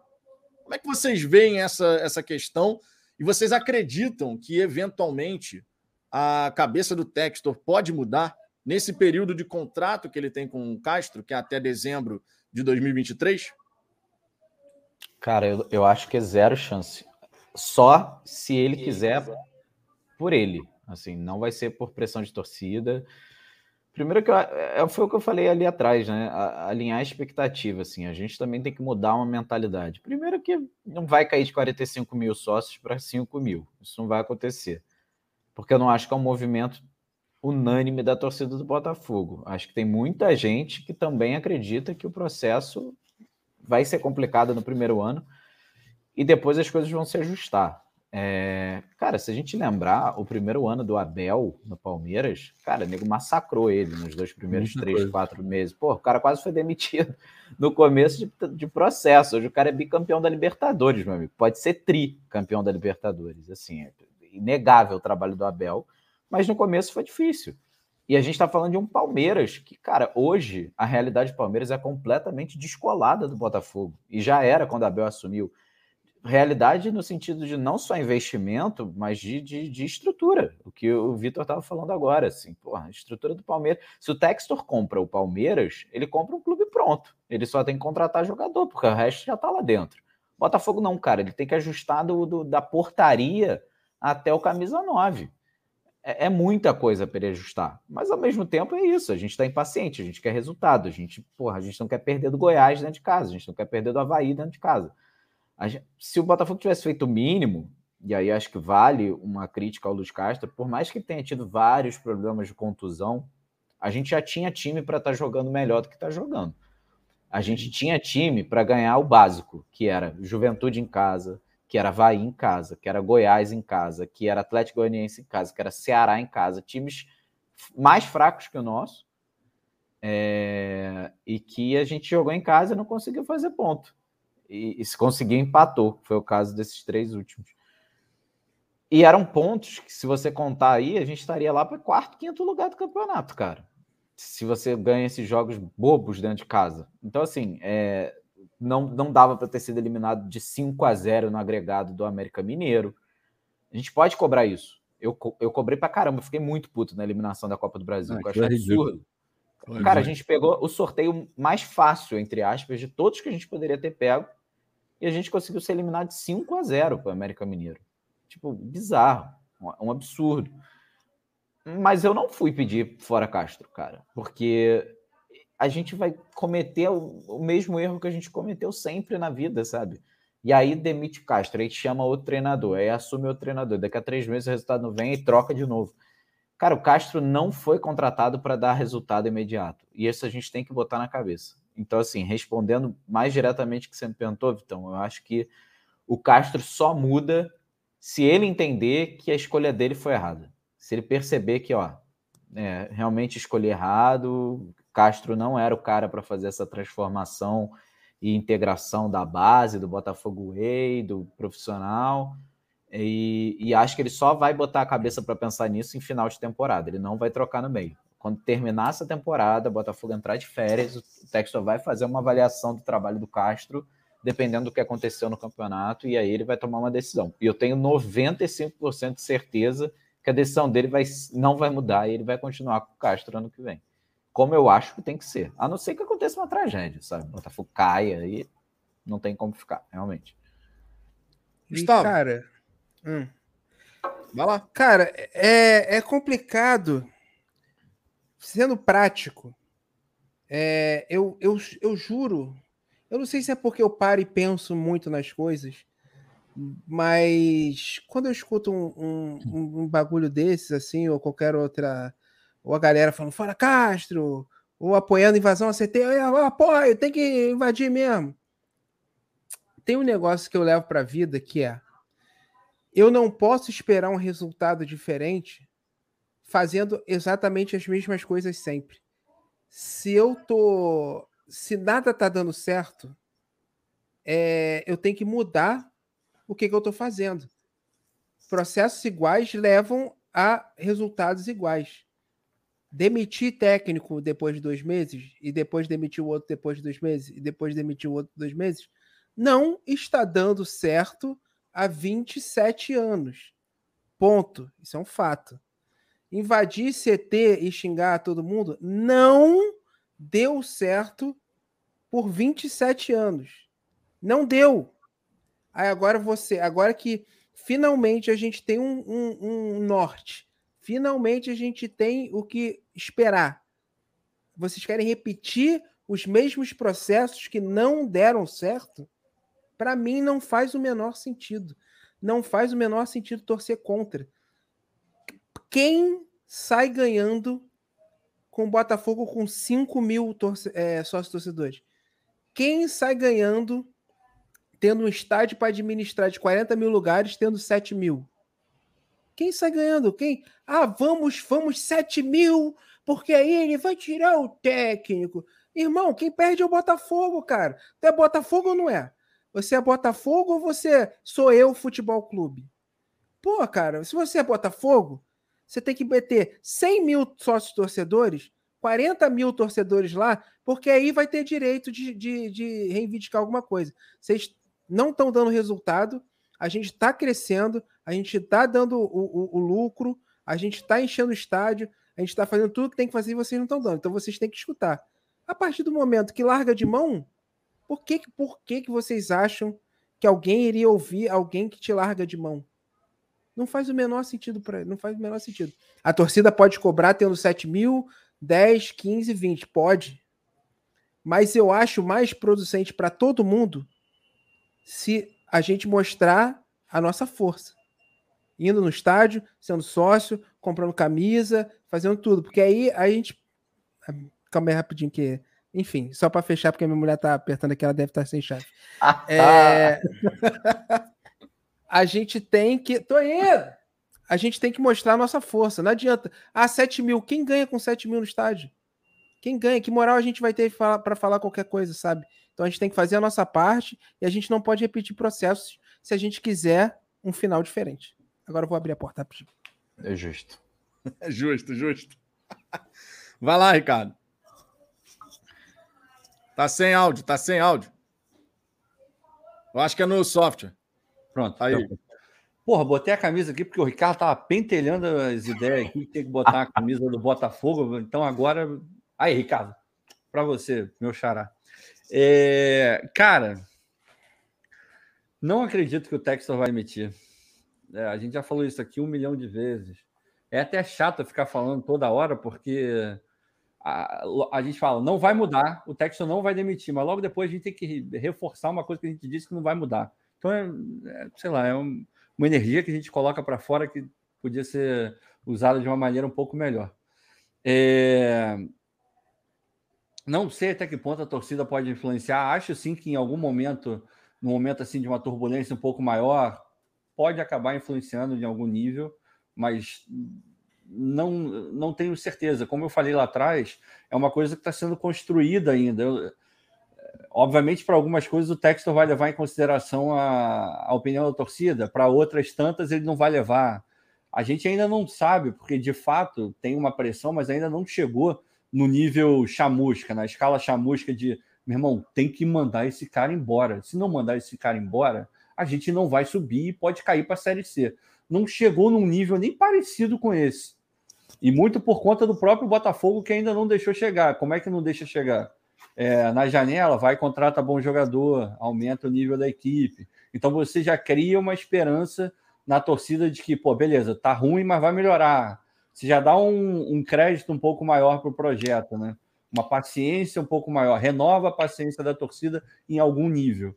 Então eu não, sinceramente não sei é, por tudo que a gente já ouviu, por tudo que a gente consegue tentar pensar e, e montar um cenário, nesse, nesse ambiente, o Textor não vai demitir o, o Castro só porque a torcida quer. E, sinceramente, uma das grandes vantagens da gente ter virado empresa, SAF, ter um dono, um cara que se responsabiliza por cada centavo que coloca lá, que tira, uma das grandes vantagens é justamente a gente não ficar navegando é com o da própria torcida, porque a torcida já acertou em inúmeros casos e já errou em outros tantos. Se, um, se todo o clube de futebol fosse gerido de acordo com a vontade da torcida, não ia durar dois dias. A verdade é essa. É, é, é doído escutar isso, porque todo mundo quer o melhor para o clube, mas, porra, a gente que está aqui fazendo live e tem um contato um pouco maior, a gente escuta cada absurdo, e se você considerar que o absurdo vem da própria torcida do Botafogo, a gente olha e fala: Meu Deus do céu, ainda bem que tem um cara lá. E a gente sabe que na associação, por vários momentos, essa pressão existiu lá dentro e, que, e várias soluções foram é, colocadas em práticas vindas da torcida, o que é uma insanidade em vários casos. Porque Imagina... eles eram torcedores, né? Exato. Tem, eram exato. torcedores à frente do clube. É pensando é com o então fígado então, na maior parte do Isso. Tempo. Então você fica mais suscetível a, porra, é, você entra naquele, naquele clima da torcida porque você faz parte dela. Ah, quando você vem para uma empresa, o cara, beleza, o Texas se envolveu, claramente ele se envolveu com o Botafogo, tem uma. Foi criada uma, uma relação um pouco mais próxima e tal. Me arriscaria dizer até que, de fato, hoje já existe um carinho dele com o Botafogo, diferente, talvez, do que ele tenha com o Crystal Palace, com o Lyon, com o Molenbeek, com os outros clubes dele é, mas ainda assim, ele é um cara de fora. Ele olha a, a, paixão ainda não existe, mas quando existir, vai até uma certa até um certo limite. E que bom que isso está acontecendo, porque eu já não aguentava mais é, ter que olhar e falar: nossa, mas o Botafogo, além de não fazer o básico, o que faz ainda faz merda. O que é pior ainda. Tinham coisas que a gente via no Botafogo que a gente olhava, porra, eu Quantas vezes eu discuti isso com o Vitor por WhatsApp a minha vida inteira, desde a época de escola. Meu Deus, como é que esses caras estão fazendo isso? A explicação é simples, eles não tinham que estar lá. Não era para ele estar lá. Não dá para, com todo respeito, o cara é dentista, o cara ser presidente do clube. Ele não entende porra nenhuma de futebol, de gestão de empresa, de beleza, ele pode entender da pelada dele lá, dos companheiros dele, tal, não sei o quê. E, esse, e o Maurício foi só um exemplo. Os outros que vieram depois também não entendiam muita coisa, não. Era muita bravata e muita merda acontecendo, e se cobrasse ainda ficava puto. Ainda tinha isso. Então, não acho que vai demitir, e que bom que o pensamento lá dentro mudou. Quanto mais rápido a torcida entender, não digo falar amém para tudo, mas entender que essa chave já virou, esse trem já partiu, melhor. Quanto mais rápido isso acontecer, melhor. Tomás Martins, eu aceito o técnico ficar três anos de boa, mas sem risco de rebaixamento. Se o time estiver para cair, aí não dá. Rebaixamento é muito mais prejudicial ao projeto que trocar treinador. Eu espero que a gente não tenha que ficar discutindo isso até o fim do campeonato. Todos nós aqui queremos a mesma coisa: Botafogo ganhando, se distanciando, para ficar um fim de campeonato tranquilo, né? Sérgio Luiz aqui, o Botafogo tem que voltar a vencer quando ele jogar no Newton Santos, sem dúvida, Sérgio. Nossa campanha em casa é ridícula, a palavra certa é essa. Eduardo e Sofia, boa noite, sou da Itália, de Verona. Aqui são quatro e três da manhã, na ocasião que ele mandou essa mensagem. Vai ser minha primeira vez, eu e minha namorada, veremos o jogo do Botafogo no estádio contra o Flamengo. Parabéns pelo canal, vamos, bota! Cara, eu li essa mensagem, eu tomei um susto, porque eu fui até o ponto, vai ser a nossa primeira vez. Aí depois eu falei, meu Deus, para onde essa mensagem está indo? Deus do céu. Aí depois que eu vi o complemento. Ah, contenha-se, Ricardo. Contenha-se. Não, não, eu, eu tô contido. Ele que parecia não estar, tá, mas no final estava. Ainda bem. Marcos José, o Botafogo voltará a ser uma potência do futebol brasileiro e o Castro será parte importante disso. Reclamar dos erros é de boa, mas pressão por coisa que não tem nada a ver só atrapalha. Isso é verdade também, né? Saber direcionar essa pressão para não ficar uma pressão completamente sem sentido, onde você aponta para qualquer lado e sai batendo em tudo em todos. Realmente não, não vai ajudar. Jorge Araújo, a galera ainda não entendeu que não somos mais um clube social. Beijão para ti, Jorge. E é verdade, tem muito torcedor que ainda está passando por esse processo de aprendizado do Botafogo enquanto associação para agora, Botafogo SAF. Alguns torcedores já entenderam Outros ainda não, mas vão acabar chegando lá, mesmo que o processo seja mais doloroso nesse sentido, né? Temos aqui também o Andrew Silva dizendo a frase do Jorge Braga: tem que ser feito rápido, mas o Botafogo não tem mais o luxo de errar.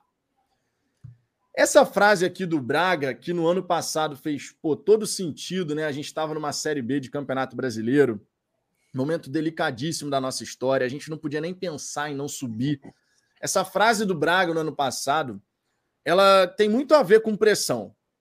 Vou repetir. Tem que ser feito rápido. Mas o Botafogo não tem mais o luxo de errar. Irmão, você tem que ser extremamente assertivo. Agora com a SAF, embora você tenha um responsável ali que vai assinar o cheque, digamos assim, né, que vai ser o responsável por, pelo dinheiro, que é o dinheiro dele, ele está colocando, claro, ele vai querer ter o resultado. A gente muda um pouco de figura, mas nem por isso a gente deixa de ter esse, essa frase do Jorge Braga aqui, podendo se encaixar nessa nossa nova realidade. Afinal de contas, quando a gente fala de tem que ser feito rápido, a gente tem o anseio da torcida, a parte estrutural, que é uma exigência, uma demanda do futebol profissional, não tem como, quando a gente fala de estrutura, meu irmão, até o dia que o Botafogo tiver um centro de treinamento, a gente tem que divulgar esse vídeo que o Ricardo falou aqui do André Hernan. Até o dia que o Botafogo tiver um centro de treinamento, a gente puder falar, a gente puder falar aqui. Não precisamos mais falar daquele vídeo. Aquele é o alvo do Botafogo. Depois digita aí, André Hernan Palmeiras, e vai conhecer a estrutura e os processos do centro de treinamento, da academia de futebol. Aquele ali é o mínimo que o Botafogo tem que almejar. Então a gente tem pressa, porque a gente vê os nossos adversários sempre brigando por título, a torcida que tem que passar por um processo de rejuvenescimento, inclusive, e isso você faz disputando, chegando nas fases agudas das competições, levantando taça. Você consegue gradativamente fazer a sua torcida rejuvenescer quando você está sempre lá brigando. Caso contrário, a gente passa realmente por um processo de envelhecimento, que acontece na torcida do Botafogo. Temos pressa, mas não podemos mais errar. Isso também vale para a SAF, não vale, ô Bento? Vale, sem dúvida nenhuma. Lembrando, da, uma, já que a gente citou o Braga, tem outra frase dele antes dessa que para mim é até mais forte. Ano passado, que ele fala, né? Tava tendo acesso total essa frase. É, o Botafogo é o Titanic, vamos escolher quem são as crianças e as mulheres que nós vamos salvar é, é, é exatamente isso. Assim, Botafogo estava à beira de um colapso, se já não estava em colapso, a gente conseguiu fazer toda, se quiser usar aí o, o termo que o Braga usava, o turnaround que ele sempre falava, é, a gente vendeu o Botafogo, a gente virou SAF, porra, agora a gente tem, a gente tem um médio, médio que eu falo não é nem cinco anos, a gente menos tempo que isso, a gente vai ter talvez uma das melhores estruturas de futebol do país, assim. O Textor, porra, já falou, não sou eu que estou falando, já falou que ele quer fazer coisa nível daquele do, do Palace, que a gente já cansou de ver vídeo, sabe? A gente vai ter centro de treinamento para base, centro de treinamento profissional. A gente vai melhorar o Newton Santos, ou vai ter outro estádio, não importa. A gente vai ter um estádio que de fato seja a cara do Botafogo. E quando eu falo do Newton Santos, acho que o Newton Santos pode melhorar muito ainda, e ele sabe disso. É, a gente vai ter uma equipe Pô, pela primeira vez, eu acho, na, na, nossa história, ano que vem, a gente vai começar uma temporada sem precisar montar um time do zero. Vocês já perceberam? A gente vai ter uma base montada. Verdade. E, e aí a gente pode trazer um jogador ou outro para encorpar um time, mas a gente não vai ficar desesperado. Meu Deus, quem vai ser o nove dessa temporada? O goleiro, o lateral direito? Pô, a gente vai ter uma, uma base montada. Sabe? O time desse ano pode ser um time quase reserva do ano que vem. Mas, porra, olha, olha o salto de qualidade. Agora, não adianta a gente querer que tudo isso aconteça em alguns meses. E, e assim, para ficar claro também, é, a gente tem pressa e não pode errar.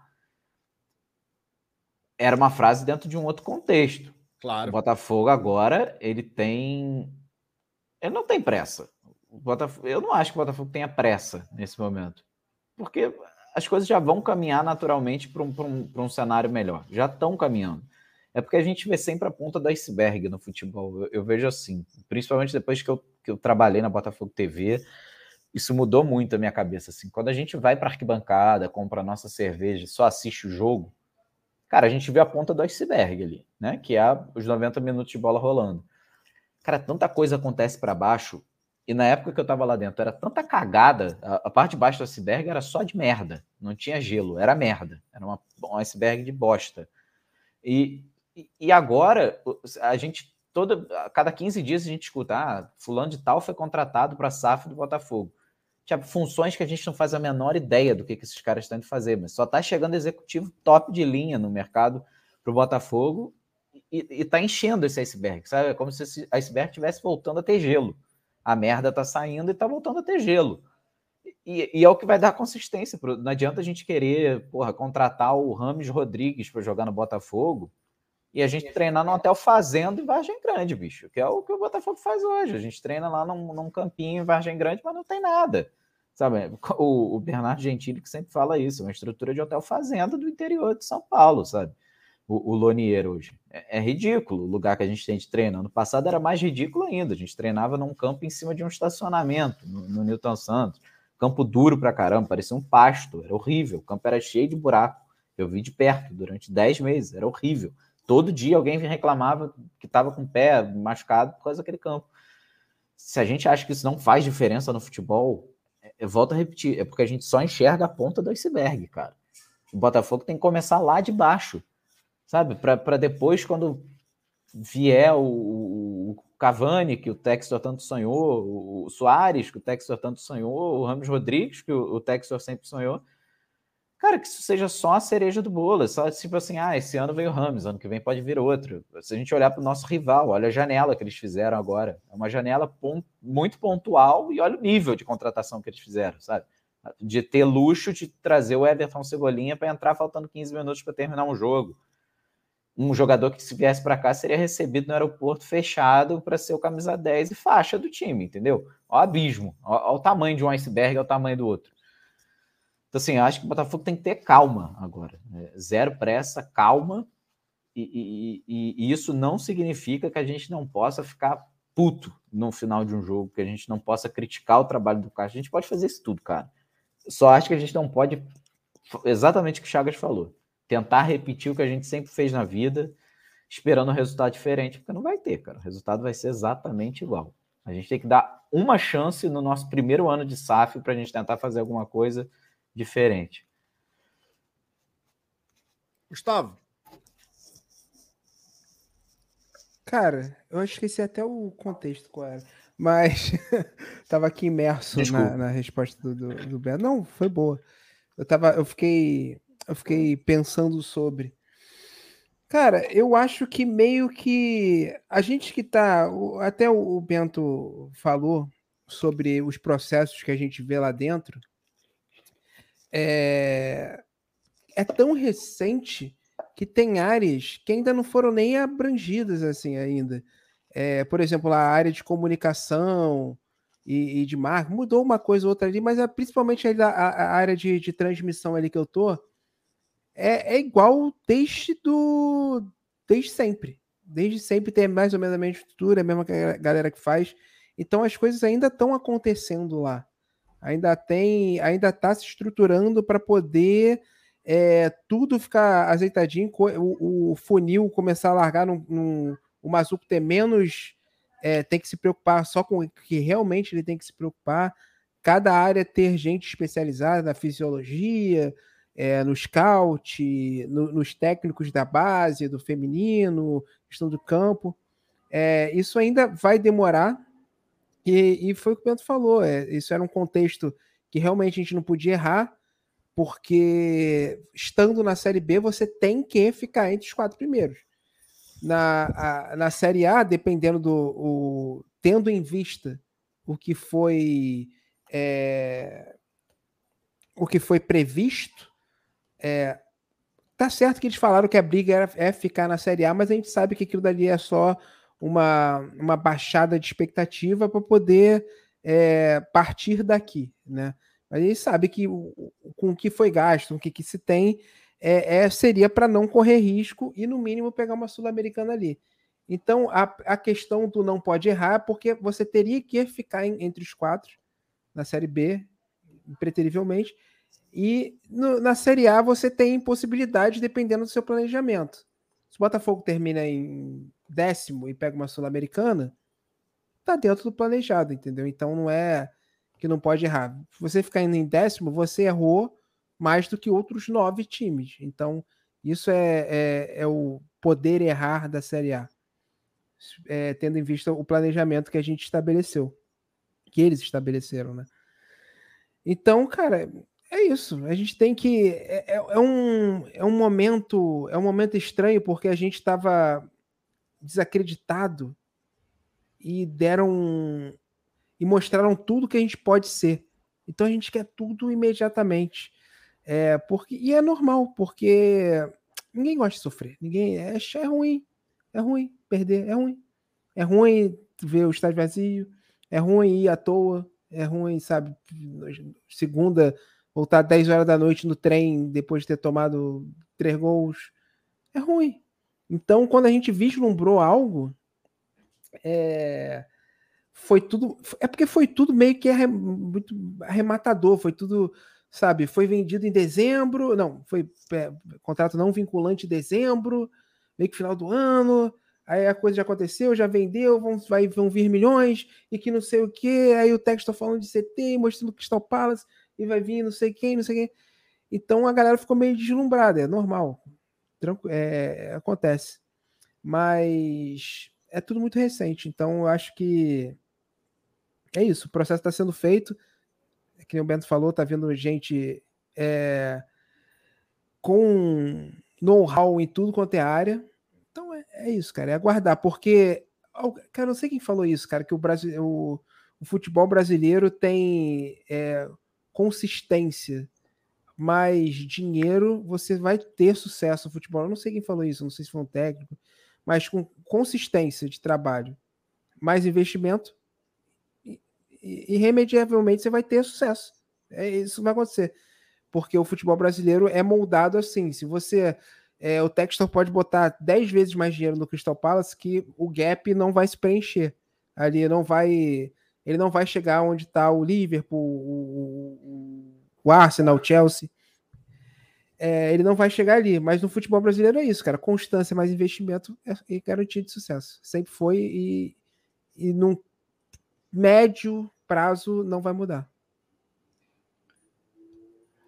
É, cara, esse negócio de não poder errar, acho que é complicado você falar de não poder errar em qualquer coisa da vida.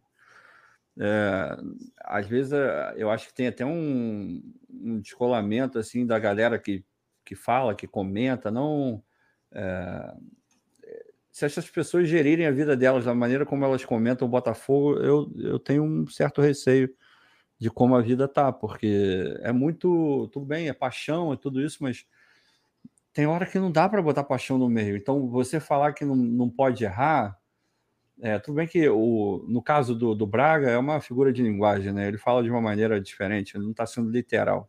É óbvio que ele sabe que ele vai errar. Porque faz parte do jogo. Tanto o Botafogo Associação iria errar de qualquer maneira, quanto a galera da SAF vai errar, assim como já errou várias vezes. E a gente já veio aqui e já falou, ó, errou, na nossa opinião, claro, nem sempre a gente está certo. Já errou aqui, errou ali, errou ali. Então, essa coisa de não pode errar não é verdade, pura e simplesmente não é verdade. A SAF vai cometer vários erros, seja hoje, daqui a 10 anos, você ainda vai encontrar erro da SAF. O grande lance é você minimizar, o grande lance é você aprender a lidar com o erro, como corrige, como fala com a torcida da melhor maneira como reage a, a uma matéria plantada por sabe-se lá qual razão, de qual maneira, por qual, sei lá, qual jornalista. Enfim, tudo isso é, faz parte do. O Ricardo Merico vai, porra, vai ficar feliz agora. Tudo faz parte do processo, e faz mesmo. Parece que a gente fica falando aqui à toa, mas não é à toa, porque é uma realidade que se impõe. Você, querendo ou não, eu querendo ou não, qualquer pessoa que querendo ou não, é assim que vai acontecer, porque é assim que acontece com todas as outras empresas, seja de futebol, seja, sei lá, do ramo da tecnologia, ou algo do gênero. Todo mundo vai errar. O lance não é esse, o lance é como você vai reagir a esse erro e aprender com ele, para não repetir ou repetir é, numa menor escala na frente, para lá na frente, quem sabe, parar, ter erro novo. Erro velho é sempre uma merda, mas o erro novo faz parte do processo, não tem como. Então, ter essa imagem de que isso no Botafogo, certamente eles pensam dessa maneira, mas muita, muita gente na torcida pensa: ah, não pode errar, porque já sofreu muito, não sei o quê.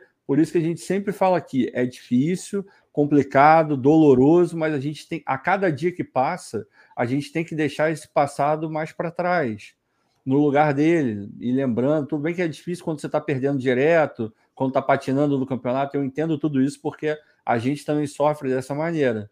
Só que a gente é provido da capacidade de, de racionalizar e pensar na, nas nossas emoções também. E assim a gente controla elas. Se a gente não controlar, aí a gente começa a falar um monte de besteira, quer, começa a querer um monte de besteira, acha que todo mundo é infalível, e quando vem o erro, vem a frustração, vem ficar puto além do que deveria, sabe esse tipo de coisa? Então, dosar um pouquinho é sempre bom. Botar na cabeça de que erros vão acontecer é primordial. Agora, a gente não tem que aceitar é, 100%, a gente não tem que se acomodar com aquele erro, a gente tem que tentar melhorar. É meio papo de coach, mas é, no final das contas é verdade, né? Seguindo aqui, ó, o Opinião Fogo Play aqui, o nosso Gil... Gilmar Machado. Gilmar, que tem canal, inclusive, tá? Tem canal, Opinião Fogo Play, sigam aí. Ele tá sempre ali nas coletivas do Botafogo. Bela cobertura, de verdade. Gilmar é bravo.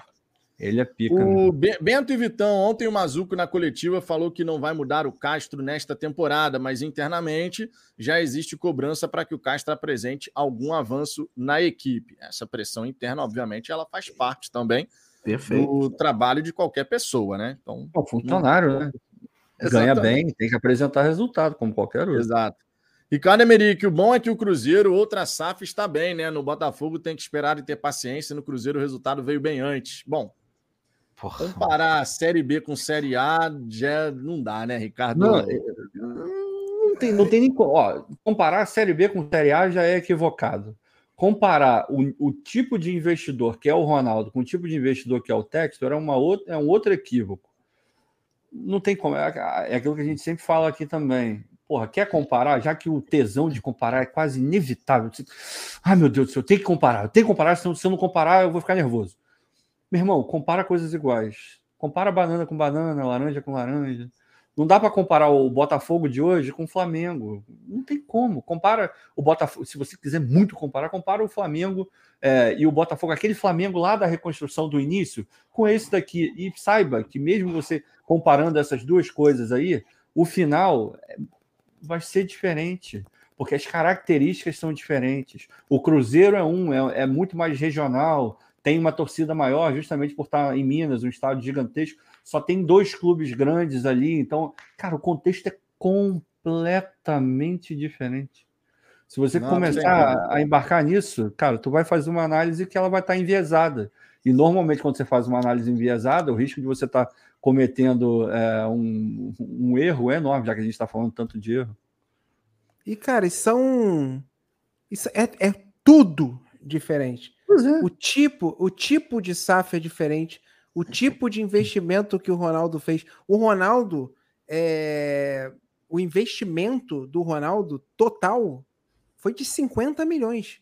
Uhum. O resto ia ser remanejamento e gerência para poder lucrar e poder fazer com que o próprio Cruzeiro é, supra aqueles outros 400 milhões que teoricamente rolou lá também. Assim, é outra coisa. É, essa comparação não faz o menor sentido. Esse time, com o investimento que o Textor fez, se você fosse comparar os dois na Série B, esse time que o Textor montou é, na Série B, vamos dizer que a gente não tivesse subido no passado, ia estar tá com 30 pontos na frente dos outros. Então não é, não tem como comparar, é outra coisa. O time, a situação, a divisão, não tem nada a ver uma coisa com a outra. E o que, que é dar certo? Eu não, eu não vejo notícias de quitação de débito milionário no Cruzeiro. Eu não vejo notícia nenhuma assim que a gente vê aqui. É aquele é, campo bola, né, Gustavo? A galera se liga mais é, no campo bola. Aí tá, tá em primeiro, tá ganhando aí toda hora, e o cara acha que tá dando é, super certo. Ah, a gente sempre acha que a grama do vizinho tá mais exato, verde, né, cara? É inacreditável. É isso, Exato. Não tem nada Exatamente. a ver, nada a ver. Ricardo Vieira, obrigado por existirem. Tamo junto sempre. Tudo pelo fogão, sem movimento contra. Vamos ser inteligentes. Eu acredito que gradativamente, gradativamente, toda a torcida do Botafogo vai entender o momento que a gente está vivendo. Gradativamente. Alguns torcedores vão entender mais rápido, outros vão demorar um pouquinho mais para chegar lá. E não é uma questão de inteligência, deixando claro, tá? É uma questão de vivência mesmo, muitas vezes, como torcedor. Torcedores de gerações diferentes, torcedores que viram, por exemplo, os times pô, fantásticos do Botafogo. Meu pai sofria muito, por exemplo. Meu pai que já faleceu, mas, cara, meu pai contava os times que ele já tinha visto jogar ali e tal.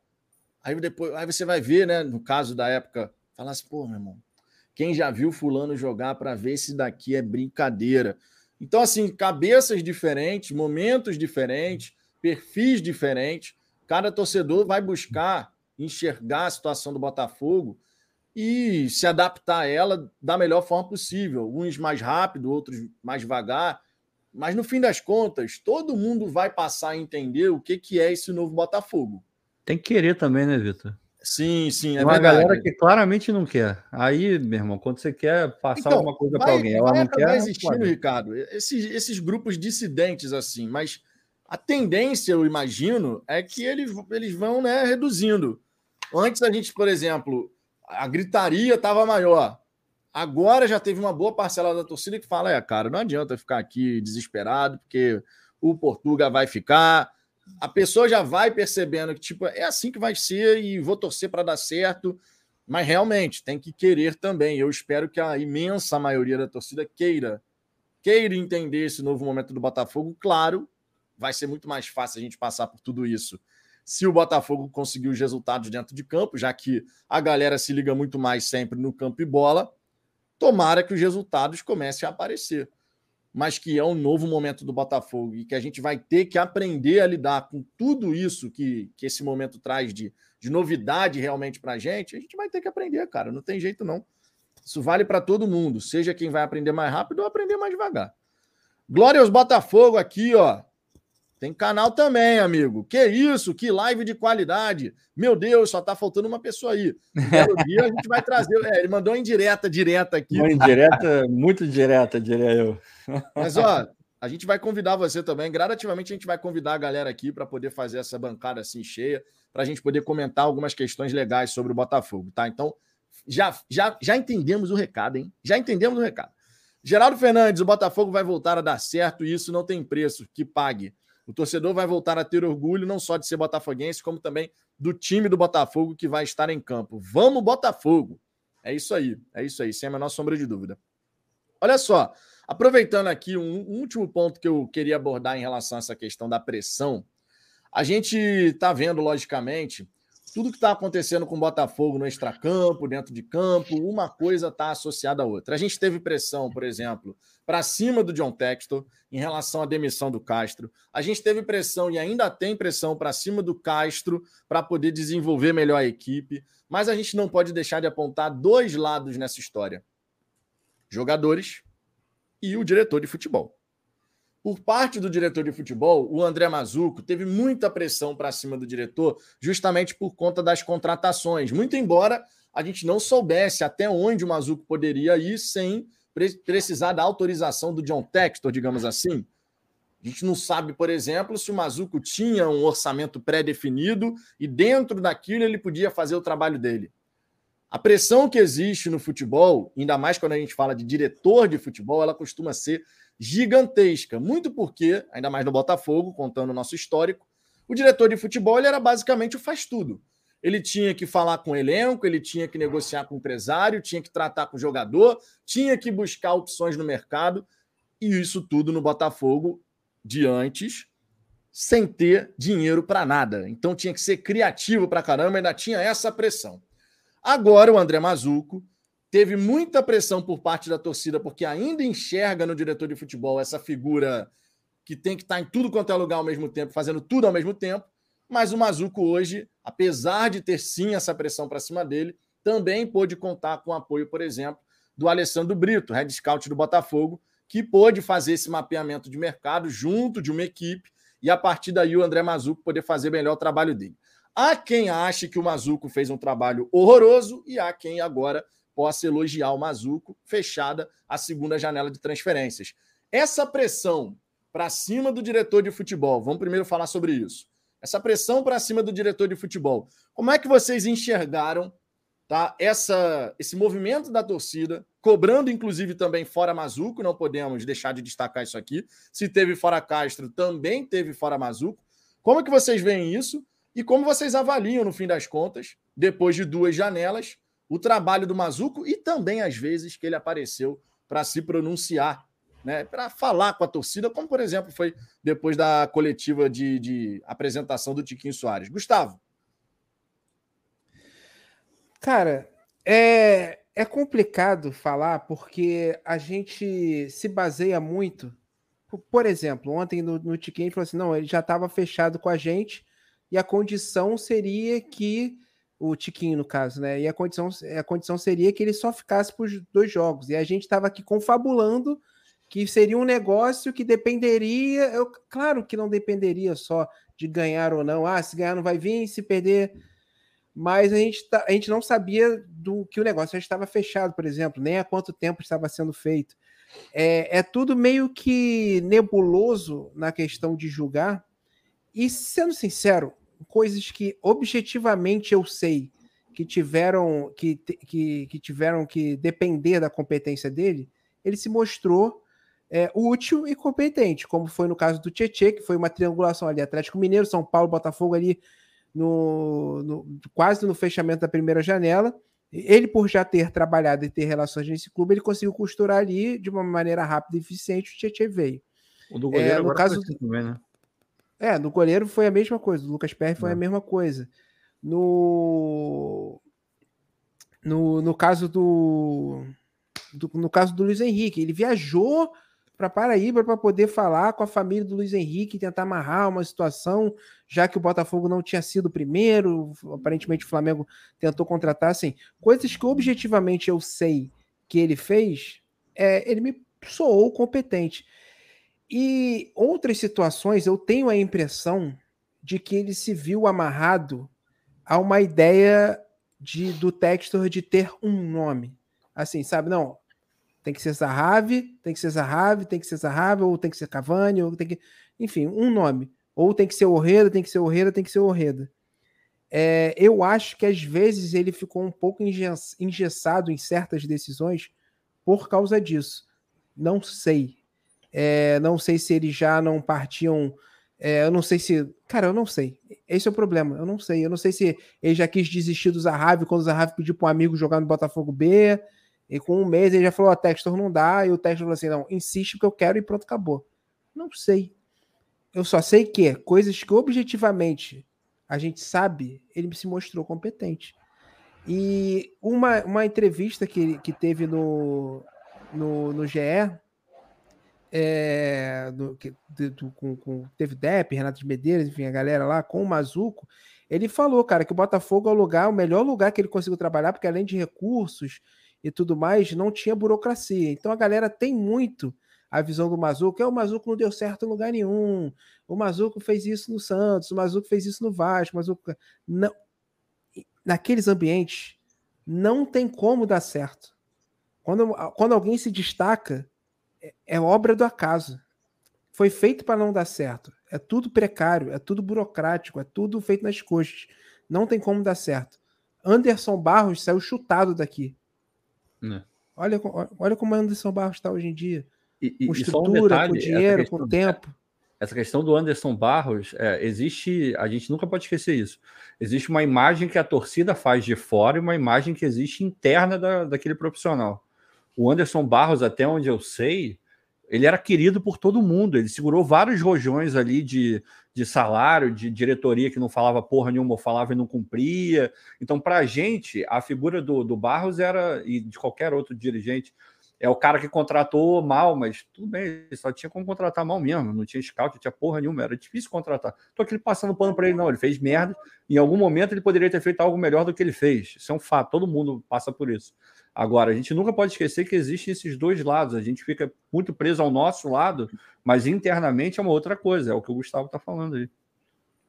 É, cara, a gente dependia de um cara que no Twitter é, perguntar se o jogador que alguém do Twitter falou sobre, se esse meia. cara era meia.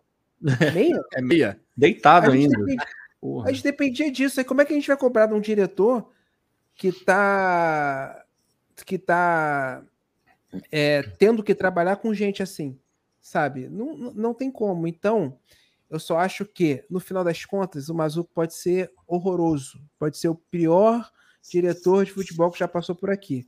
A questão é, não deu tempo para saber. E as coisas que, de novo, repito, que objetivamente eu sei que ele fez, ele fez um bom trabalho. E tendo em vista. Porque, assim, se não fossem os delírios do texto, a gente esperando Ramos Rodrigues e não sei o que, não sei o que, a gente veria esses nomes e falaria assim: aí, Pô, o Gabriel Pires, que o, que o, o, Império do Mal queria, a gente pegou. O Adrielson, que estava indo lá para São Paulo, a gente pegou. O Luiz Henrique, a gente deu chapéu. Esse cara, esse Lucas Fernandes, realmente foi um achado. Tanto tempo, é, quando só viam nomes, falar assim, pô, a gente tem que ser mais criativo, hein? Ia ser legal ali. Quando o Freeland reclamava de scout, a gente pedia, cara, tem que ter realmente Freeland. O Freeland precisa de scout para o Freeland poder trabalhar. Dá scout para a gente poder ver uns nomes diferentes aí vem o scout, vem os nomes diferentes. Pô, quem é esse cara? Pô, quem é esse cara aí que veio do Braga? Porra, eu não conheço. Tem que ter uns caras aí com nome, pô.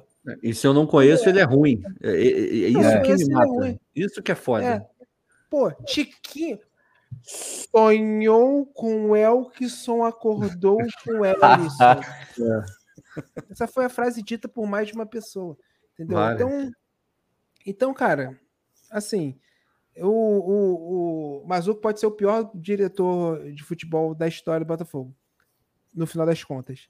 Não deu tempo de saber. É verdade. Bento. Cara, perfeito, perfeito. E, e, talvez a gente nem saiba, porque o, o, processo do Botafogo hoje é tão louco, louco no sentido de assim, eu não sei dizer quais foram os nomes indicados pelo Crystal Palace, eu não sei dizer quais foram os nomes indicados pelo Rafael Rezende, pelo Alessandro Brito. Eu não sei quais foram os nomes que o Textor bateu na mesa e falou: não importa o scout de ninguém, eu quero esse cara e traz ele. Então, assim, eu fico muito. É muito difícil a gente pensar, ah, o trabalho do Mazuco. Tá, qual foi o trabalho do Mazuco? Ele ligou para alguém, ele viajou para fechar alguém, ele botou um nome na mesa que ele gostaria de trabalhar, ou ele foi só um, um telefonista que, ah, é esse? Então, beleza, vou ligar para cá e vou negociar o salário. Cara, eu não sei dizer. Assim, e, e tudo exatamente o que o Chagas falou. O que a gente viu o que a gente soube do trabalho dele, cara, ele foi competente. Ele, ah, é para fechar com esse cara aqui que, que já está alinhado, não sei o que, ele foi lá e fechou. Agora, eu posso dizer que ele foi incompetente porque o Zahavi não veio? Cara, não faço a menor ideia, porque o Botafogo também não deixa isso claro. E nem sei se é para deixar claro. Mas eu não sei como é que são os processos internos do Botafogo, entendeu? Eu não sei até que ponto o, o Textor mete a mão nas coisas. E aí eu acho que tem um erro que o, o Textor sabe que cometeu e eu acho que ele já aprendeu, ou espero que tenha aprendido, que ele botou uma pressão muito grande em cima do Mazuco e do departamento de futebol é, quando ele fica falando desses nomes, né? Foi o que o Chagas falou agora, assim, os, os delírios coletivos. Cara, se ele fica alimentando uma coisa de que vai chegar um, um, fora de série, um extra série, fala o nome do cara e bota o nome do cara na roda, escreve o nome do cara aberto na rede social, né? Foi lá brincar com as águas quentes pro Zahavi, vem se banhar em águas quentes. Cara, é frustrante que aí vem o Tiquinho. Ah, porra, tava mirando o Zahavi, veio o Tiquinho.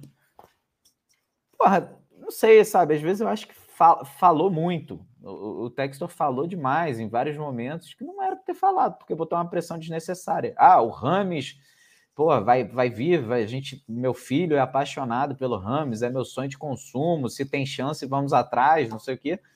Cara, contrata esse cara na surdina, irmão. Se esse cara vier, a torcida vai ficar maluca. Mas se ele não vier, porque a chance é muito pequena, e você fica jogando e alimentando isso abertamente em rede social, cara, aí você fecha com Carlos Eduardo. Galera, porra, mas e o, e o Rames Rodrigues? Olha a merda que você está criando para dentro do seu departamento de futebol. Olha a pressão que você está botando em cima de, do, do, seu, da sua vidraça, que na verdade o, o, o diretor de futebol é uma vidraça. E, e quem me falou isso foi o próprio Freeland ano passado, numa outra conversa. Ele falou: Cara, eu sou a vidraça do, do projeto. Se der certo, porra, me dei bem. Todo mundo vai falar. Se der errado, cara, todo mundo pode ter errado, mas eu sou a vidraça. Não tacar pedra em mim. Quem vai ser demitido sou eu. Então, assim, é, eu acho que é uma pressão desnecessária que foi colocada em cima do, do Mazuco em vários momentos. Mas, cara, eu não consigo avaliar a fundo o que, que ele fez, o que, que ele deixou de fazer, o que, que é culpa dele, o que, que não é culpa dele. Cara, é muito difícil a gente pensar nisso, porque a gente pode achar que, porra, do cacete, ele fechou com o Luiz Henrique. Pode ser que não tenha feito nada, ele só tenha pego de fato o avião para conversar com a família, o resto todo tenha sido o Texor que fez. A gente vai saber? Nunca a gente vai saber. Se eles não falarem, a gente não vai saber nunca. Pode ser que ele tenha ligado no último segundo do, do, com o Adrielson no aeroporto, indo embarcar para fechar com São Paulo, o Textor tenha passado um WhatsApp para o Adrielson e falar, irmão, quanto você quer ganhar no Botafogo? Te pago o dobro. E tenha fechado. A gente vai saber? Nunca a gente vai saber se ninguém falar. Então, como é que a gente vai avaliar o trabalho? Não é um trabalho, no, não é um ambiente normal de um clube de futebol que está acontecendo com o Botafogo. É uma novidade para todo mundo. É, é o primeiro clube SAF do Brasil que tem um dono. E o dono era nos Estados Unidos, o cara é americano, o cara vem aqui a cada dois meses.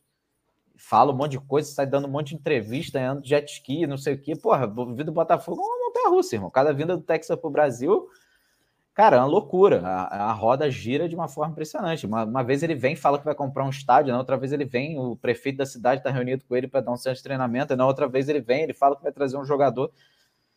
Cara, que, doi, que doideira. Como é que a gente vai virar e vai falar, porra, o Mazuco fez isso? Pô, eu faço a menor ideia do que, o Mazuco fez, cara. Eu, honestamente, eu não faço a menor ideia do que, o Mazuco fez. Ah, Ricardo, é. você quer comentar sobre isso? Que eu já posso te lançar até outra questão para tu emendar já ah, uma coisa na outra. Ah, beleza, eu falo rapidinho, ou então você já, já fala e eu trato dos dois assuntos. Vai. Beleza, aí. ó. Não, é porque eu queria até, até colocar para você a questão aqui que antes, quando. Vamos falar a verdade. A pressão em cima do, do treinador, por exemplo, ela sempre, pelo lado da torcida, quando o time não vai bem, para quem que a gente olha normalmente? O treinador. Uhum. E normalmente isso faz até os jogadores, de certa maneira, se sentirem mais confortáveis, porque tem um responsável para receber todo o peso da pressão. Com esse novo modelo de Botafogo, a gente falando sobre, por exemplo, pressão para cima do elenco, essa, essas forças mudam um pouco. O jogador, por exemplo, enxergando que, olha, o treinador não vai sair, não. Se depois, de repente, tiver alguém que sair, Esse alguém pode ser o jogador que não está performando. Aquela velha história que a gente falava assim, pô, mas o cara não vai mandar todo mundo do elenco embora. De fato, não vai. Mas mudanças mais impactantes, por exemplo, num elenco que não está conseguindo apresentar um determinado resultado, ainda mais quando o treinador tem esse respaldo tão forte, a gente pode de repente ver coisas que antes a gente não via no Botafogo. Como é que você enxerga essa situação, essa mudança de forças nessa relação? Não, é, Hoje, por exemplo, eu não consigo enxergar o Botafogo fazendo a. Sabe aquela coisa, os caras não estão querendo o treinador aqui. Os caras vão derrubar o treinador. Eu não consigo hoje enxergar como isso pode ocorrer no Botafogo, muito embora no futebol tudo seja possível, por exemplo. Mas existiu uma mudança de forças nessa relação, né? Não, é. Só finalizando aquele outro assunto, tem uma coisa que vale também para o técnico, seja o Castro ou qualquer outro, mas se aplica muito ao Mazuco e basicamente a qualquer outro profissional que tenha um poder decisório significativo dentro do Botafogo.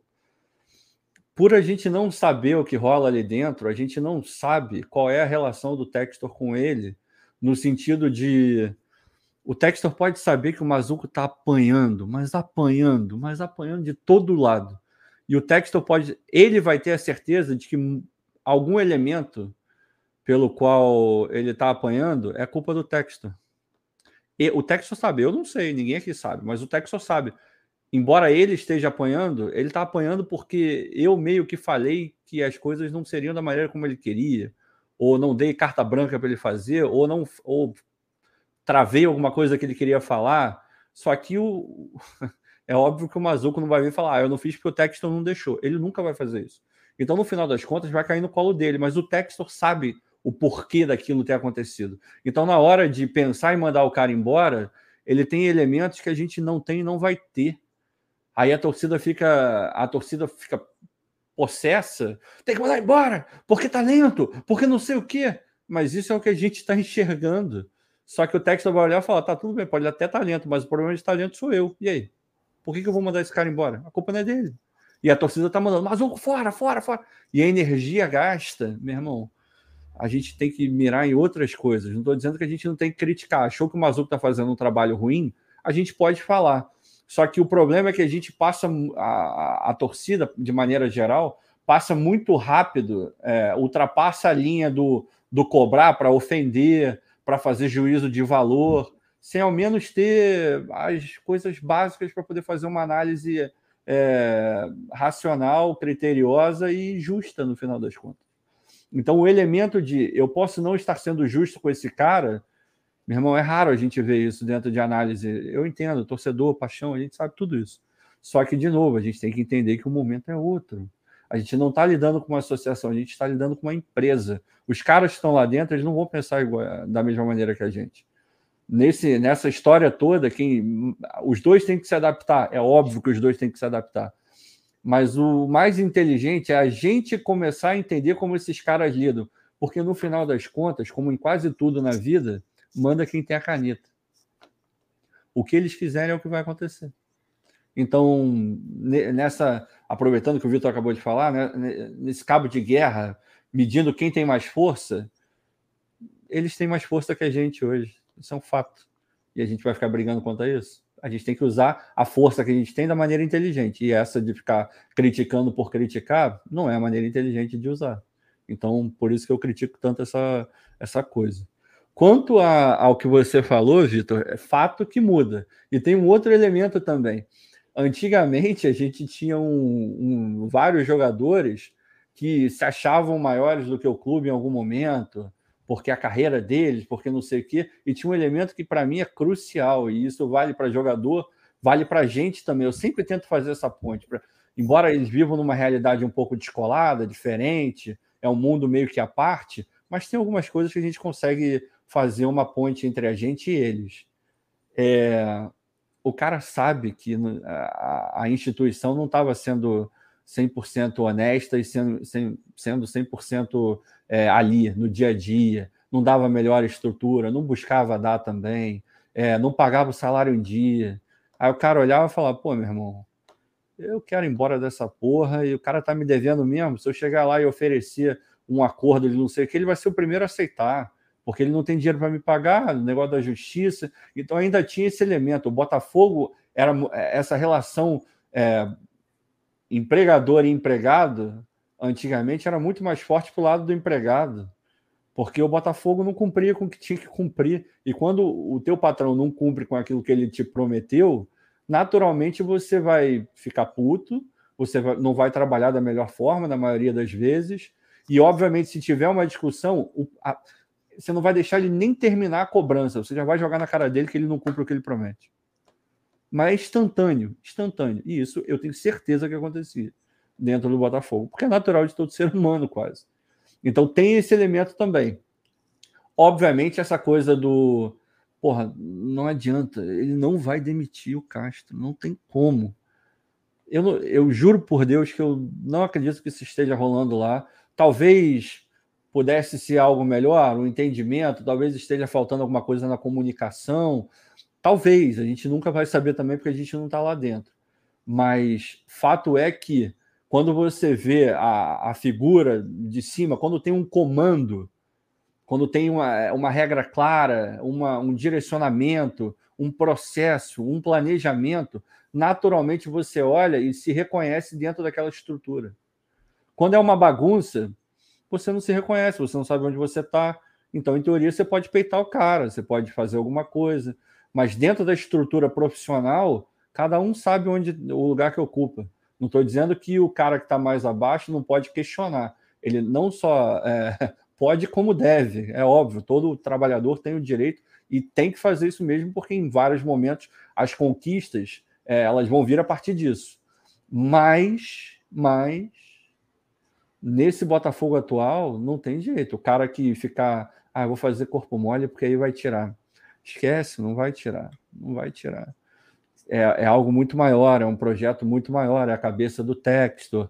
É, foi o Textor que tirou, que prometeu, que assumiu compromissos com, com Castro. Então a relação dos dois não é à toa. É, obviamente ele fala para dar uma moral, mas é, por trás a gente sabe que tem uma força. Quando ele diz que o Castro é o, o, o sócio. sócio dele no projeto, meu irmão, o jogador não pode perder isso de vista em momento algum. É, esse negócio do sócio foi bom. Desculpa, Vital, só para complementar, esse negócio claro, do, do claro. sócio foi bom, porque o que a gente sabe é o que vem, o que sai da bolha, né? E é. o que é. saiu da bolha até agora, que as duas vezes que o, as duas oportunidades que o Textor teve de falar, uma ele falou isso, que o, o, o, o Castro era um sócio dele no projeto, e a outra foi agora em relação ao Mazuco, que, que naquele passa fora no Twitter que o, o Textor deu no, num torcedor, agradeçam ao Mazuco por ele ter conseguido negociações de graça ou mais baratas do que a gente imaginava. Ou seja, as duas vezes que ele se pronunciou diretamente sobre esses dois profissionais, ele fez questão de defender plenamente o trabalho dos dois. Então, assim, a comunicação que passa para a gente é que ele está muito satisfeito. Isso, isso significa o quê? Para mim, significa que esses caras vão com ele até o final e eu acho que, porra, no final dessa temporada eles vão sentar, vão fazer uma avaliação, vão ver tudo que deu certo, tudo que deu errado. E o planejamento para o ano que vem vai continuar na mão deles, a gente querendo ou não. E eles vão aparar as arestas internamente. É isso que vai acontecer, honestamente. É, e mesmo, e mesmo se é, essa história de beleza, ele, o discurso externo a gente sempre sabe que é um, em teoria, né, é um discurso que tem que ter um cuidado maior, mesmo que ele não esteja 100% satisfeito, ele vai, porra, dar um afago no cara, ele não vai botar, não, não vai jogar o Castro. A torcida já está querendo trucidar o cara, ele não vai entregar o Castro de bandeja para a torcida trucidar. Exato. Mas, é, obviamente, isso está ali, esse elemento está presente sempre e tem que estar. Tá, a gente já viu vários momentos onde o treinador entregou o jogador, aí o cara perde o grupo, aí vira uma salada, uma merda. É, dirigente fazendo cagada, áudio vazado, enfim, a gente já, a gente já sabe essa história toda. Então, mas isso, gente, é, pois é, a gente não pode perder de vista que, embora isso aconteça, esse discurso seja feito, tem o um elemento de é, eu estou falando isso porque eu tenho que falar, tem o um elemento de eu estou falando isso porque eu quero falar, mas a gente não pode esquecer que embora para alguns tenha a aparência de que, bom, se ele está satisfeito com tudo e a gente está odiando, que merda, porque ele não deve estar tá cobrando da maneira como deveria estar tá cobrando.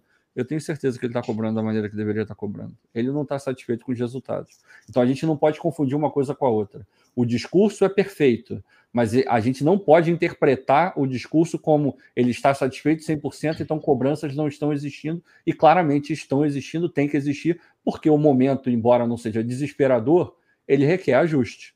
Então, isso vai ser feito, e o Textor, como o chefe do projeto, é óbvio que ele vai botar o pitaco dele lá e vai falar: ó, isso aqui não tá legal, e vai cobrar da maneira dele. Qual é a maneira dele? Não sei, mas que existe uma maneira e que vai ter cobrança, eu não tenho a menor dúvida. A gente tem certeza que eles não estão é claro, satisfeitos. Né? É óbvio. Tem, ninguém ninguém está satisfeito. O Textor não está satisfeito, o torcedor não está satisfeito, com certeza o Castro não está satisfeito. Fato. A gente está três pontos da zona de rebaixamento. Como é que alguém está satisfeito? Ninguém está satisfeito. A questão é o que a gente vai fazer com essa insatisfação, o que, que o Textor vai fazer com essa satisfação. Sim. É uma boa, é uma boa colocação essa, Bento. Uma boa colocação essa. O que, que o Textor vai fazer com o grau de insatisfação dele? A priori, nada.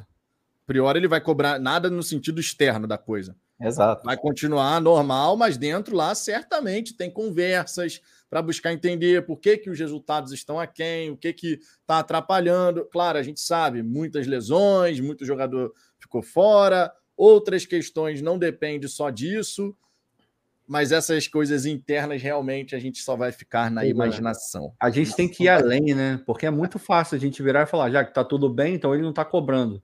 Mas se a gente for por esse caminho, nossa, mas a gente vai errar tanto, cara, porque é óbvio que está acontecendo. É uma empresa. Se não houver isso, a empresa não vai para frente. A gente sabe como é que funciona. Todo mundo aqui já trabalhou numa empresa na vida. A gente sabe como é que funciona. E é descolado, é, mas porra, é óbvio que a banda toca algumas músicas, a banda vai tocar igual em todo lugar. Não tem jeito. Pois é. Ô, Gustavo, quer dar uma, quer dar uma palhinha sobre isso? Ou posso jogar outra questão aqui para você? A questão final aqui para a gente poder fechar essa nossa resenha. Não, pode jogar outra. Acho que já foi bem, Beleza, bem coberto. A questão aqui é do William Aragão. O Textor, então, é um ditador. Tá Eita. cagando para a opinião do torcedor e só quer o consumo, quer só o consumo. Joga essa batata quente para seu colo, Gustavo. Capitalista.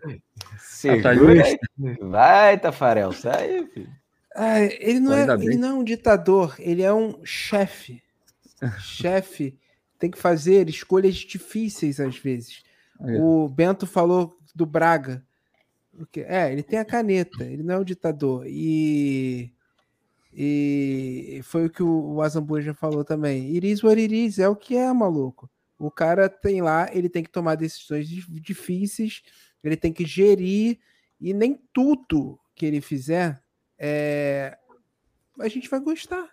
Mas ele, ele tem que fazer o que ele tem preocupações práticas. Se ele tem um problema, ele tem que agir daquele ele tem que agir de maneira assertiva, de maneira prática, é, para resolver. Às vezes a resolução desse problema não vai agradar a gente. É, então é isso que acontece. O Bra... É porque as decisões do Textor, algumas e, do Mazuco e tal, a gente vê. O, o, o Bento falou do, do Braga, né? Que ele falou assim que o Botafogo não pode errar, o Botafogo é o Titanic, está afundando. Cara, a quantidade de gente que foi demitida lá dentro foi, tipo, absurda. E se a gente soubesse da história de cada um, é, a gente fala assim: não, mas como é que você demite o cara que tá com 50 anos no clube? Isso não pode, isso é um absurdo. O cara tem que fazer o que o cara tem que fazer pelo, pelo, pelo bem maior. É, é, é, é prático. É, o cara bota no papel o que, que tem que fazer e o que, que não tem. Então é isso que o Textor faz. Ele não é um ditador, ele é um chefe. O chefe, o che... ele, ele, é o, ele é o capitão do barco, cara. Então é ele que tem que saber para onde ele tem que virar a, a, a, proa. Eu não sei se é a proa, enfim. Eu não sei porque eu usei essa analogia, já que entendo proa, proa, proa. zero de náutica. Tá, proa. Ele que tem que saber para onde. ele tem que saber para onde o barco tem que ir, cara. E o. Ele, ele é o. Muita gente não reclamou. Ah, o Textor não o Castro não está na beira do campo, o Castro está sentado, o Castro está olhando não sei o quê. Porque quando o jogador está desesperado precisa de um, de uma um norte, ele olha para o Castro, o Castro faz assim, um assado e tal. O Textor é a mesma coisa, cara. O cara ele tem que gerir. Então é isso, não é um ditador, ele é um gestor. É, e a responsabilidade não, e... é dele. Né? É, é, é, detalhe, né? Tem um detalhe importante aí. o Textor ele vai escutar a torcida dentro daquilo que muitas vezes, por exemplo, vai ser relacionado ao relacionamento com o torcedor. Teve um torcedor que falou: pô, eu, eu moro no exterior, não consigo fazer o sócio torcedor. Ele, ó, pô, vamos dar atenção a isso. Ah, a experiência do torcedor no estádio. O Alexandre Barros estava lá, andando pelo setor leste inferior, vendo como é que funciona a máquina em dia de jogo Justamente por quê? Porque é importante você entender como é que é essa dinâmica para que você possa atender certos anseios da torcida. Então o Textor ele vai escutar sim a torcida, mas ele não vai pautar as decisões dele, especialmente aquelas decisões que são mais estratégicas. As decisões mais estratégicas não serão, não serão na base da emoção, conforme muitas vezes na nossa história a gente já viu. Só a gente pegar, por exemplo, 2020, Montenegro. O. Qual é o nome dele? Lazzaroni. Lazzaroni estava demitido no intervalo do jogo, irmão. Porque escalou o Cícero. Foi a justificativa. O cara ficou pé da vida. Falou: não, não, esse cara não vai seguir. Tá aí. Então o Textor ele vai escutar o torcedor. Você pode ter certeza que todo esse período que teve de fora Castro, fora Mazuco, o Textor estava ciente de tudo que estava rolando mas ele não vai escutar a torcida para tomar certas decisões, especialmente aquelas mais importantes. Né? Isso a gente não pode perder de vista. E nem Olha vai se meter, né, Vitão? Você falou agora do, do, do, do, do lance de escalar. Porra, o Textor já deixou claro lá, a primeira entrevista que ele falou, ele falou que era apaixonado pelo Canu, vocês lembram disso? É, sim. Que era o jogador para ele da, dessa, desse momento, ele renovou o contrato com o Canu, falou: esse é meu garoto. Cara, você acha que o Castro tá, recebe ligação do, do texto? Ó, oh, tem que escalar o meu garoto aí, o Canu. Porra, claro que não, porra. O Canu hoje não é nem. A gente nem lembra do Canu na relação, porque ele nem é mais usado em campo, sabe? Virou a quarta opção do elenco para a zaga. E é um jogador que o Textor adora, mas é isso, ele não vai se meter, ele não vai extrapolar uma linha que ele mesmo traçou, porque não faz o menor sentido. Pô, ele botou um cara lá que ele confia no trabalho para fazer o trabalho, ele vai ficar dando pitaco. Ah, e, e é tem... a mesma coisa do torcedor, pô. É, o torcedor vai dar pitaco, sei lá, se ele botar duas, desculpa, Ricardo, ele botar duas marcas de material esportivo para a gente escolher qual que a gente quer. Isso aí pode ser que ele faça. Tipo, ah, tanto faz, uma ou outra para mim, acho as duas maravilhosas, a gente chegou aqui, ó. E aí, torcedor, vocês querem qual? Isso, isso, cara, é super legal que ele faça. Pode ser que ele não faça, mas eu tô falando, isso é uma decisão que o torcedor pode ter, como essas que o Vitão falou, do estádio, do dia a dia. Agora, cara, a gente decidir quem vai ser o técnico do Botafogo, porra, isso é. Passou. É, se a gente quiser dar um passo além nessa questão, porra, a gente viu aí alguns jogadores do Textor chegando ao Botafogo. Tem o Taleiro, tem mais não sei quem. Esses caras não são titulares, eles não jogam sempre. Se fosse assim, pô, é, literalmente é o jogador do, do dono. O cara é o menino do, do, do texto. Exato. E não é titular. Tem o Canu e tem esses caras também. Então, embarcar nessa, meu irmão, é furado. Aí corta para domingo. Jacob Montes, titular na ponta direita. Contra. Rouba a camisa 7 do, do Rafael. Aí é foda. Olha só, gente. A gente está chegando aqui ao fim dessa resenha. Pressão existe na vida de todo mundo por qualquer motivo. Todo mundo na sua vida tem pressão, mas quando a gente fala de futebol, muitas vezes a gente esquece que do lado de lá existem seres humanos com família, que acessam redes sociais, que leem aquilo que está saindo, e por diversas vezes a gente não pensa nesse lado da história. É importante sim a gente conversar sobre isso. Fiz questão de trazer essa temática hoje e não posso deixar de encerrar essa resenha aqui Claro, agradecendo a presença do Gustavo, agradecendo a presença do Bento. Lembrando, Glorioso Connection, tá vindo aí dia 23. Se você não está inscrito no canal dele, se inscreva. Primeiro entrevistado lá no podcast é o do Césio Melo. Vem muita coisa boa por aí. Mas eu não posso deixar aqui de encerrar essa resenha uma novamente com um trecho da reflexão do Castro, que diz o seguinte: a pressão tem o poder de unir e de desagregar tem a força para levar um grupo ao êxtase ou à maior das desilusões, enquanto indivíduos somos sempre mais imunes à pressão se estivermos incluídos num grupo. Nossa força reside na união. E é a união que a gente precisa, minha gente. Nesse momento do Botafogo, é a união que a gente precisa. Seja lá dentro, seja com Castro, com sua comissão técnica, seja Castro e jogadores, seja jogadores e torcida, seja o Textor e o Mazuco, união. O Botafogo vai se reconstruir a partir do momento que a gente entender que juntos somos realmente muito mais fortes, não só no discurso, mas nas ações práticas.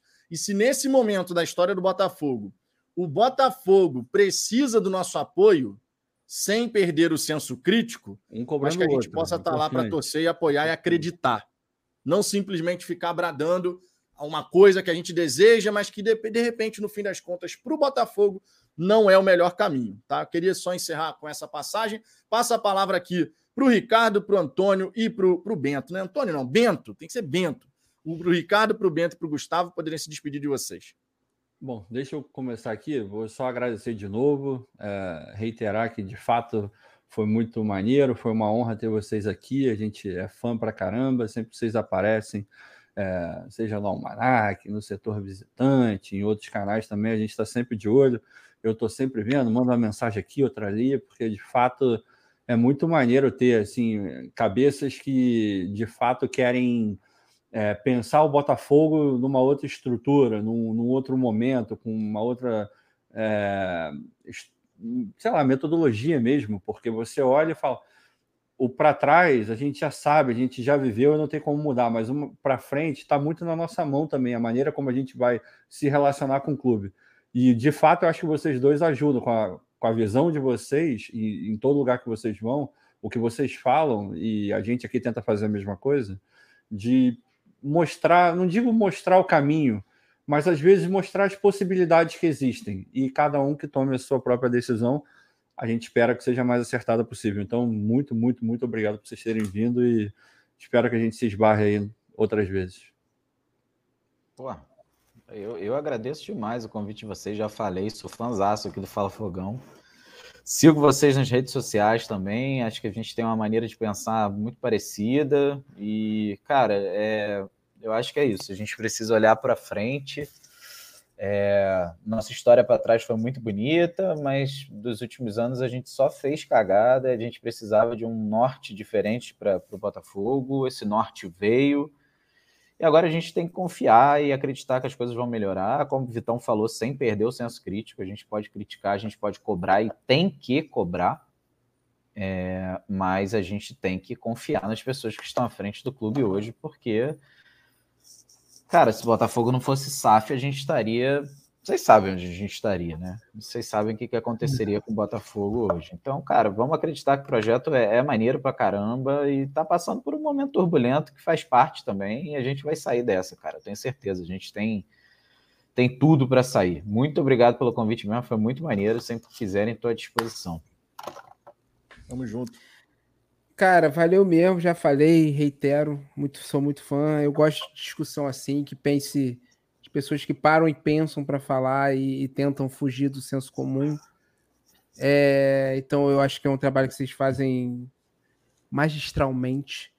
Então, que bom que, que, que vocês chamaram a gente. Pô, a gente fez uma questão de vir. Eu fiquei felizão quando, você, quando o Vitor me mandou mensagem ontem, de estar aqui para poder falar. Cara, que é isso, cara. Que se a gente convenceu cinco pessoas, é de cinco e cinco que a gente convence para poder ter um ambiente melhor e, e, e também, cara, para a impressão que a gente tem do, do ambiente negativo começar a se dissipar.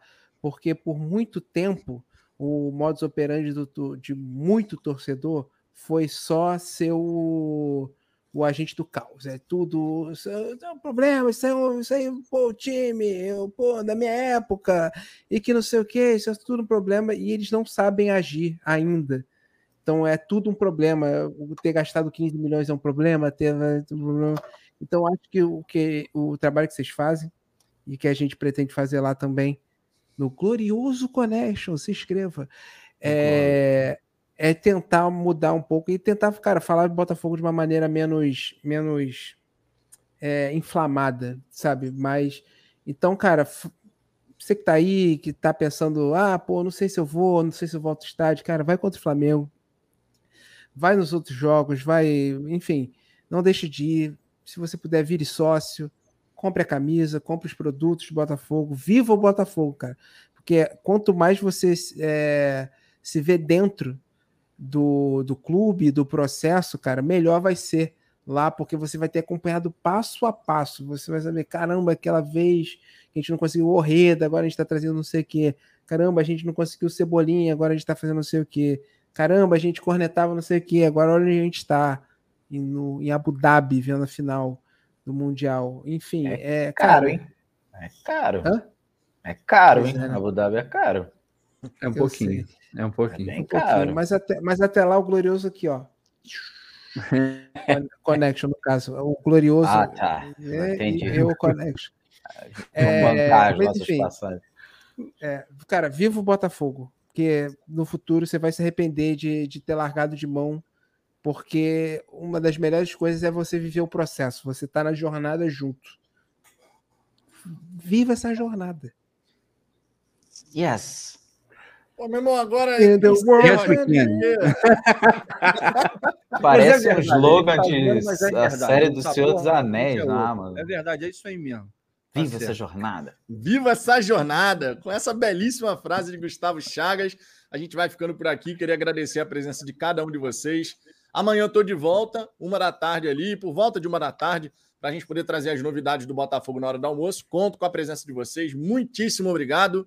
Tamo junto e fim de semana tá chegando aí, hein? O Botafogo vai encarar o Juventude lá na Serra Gaúcha. E a gente vai ter muito conteúdo aqui no Fala Fogão, beleza? Grande abraço, beijo no coração de todos. Fomos!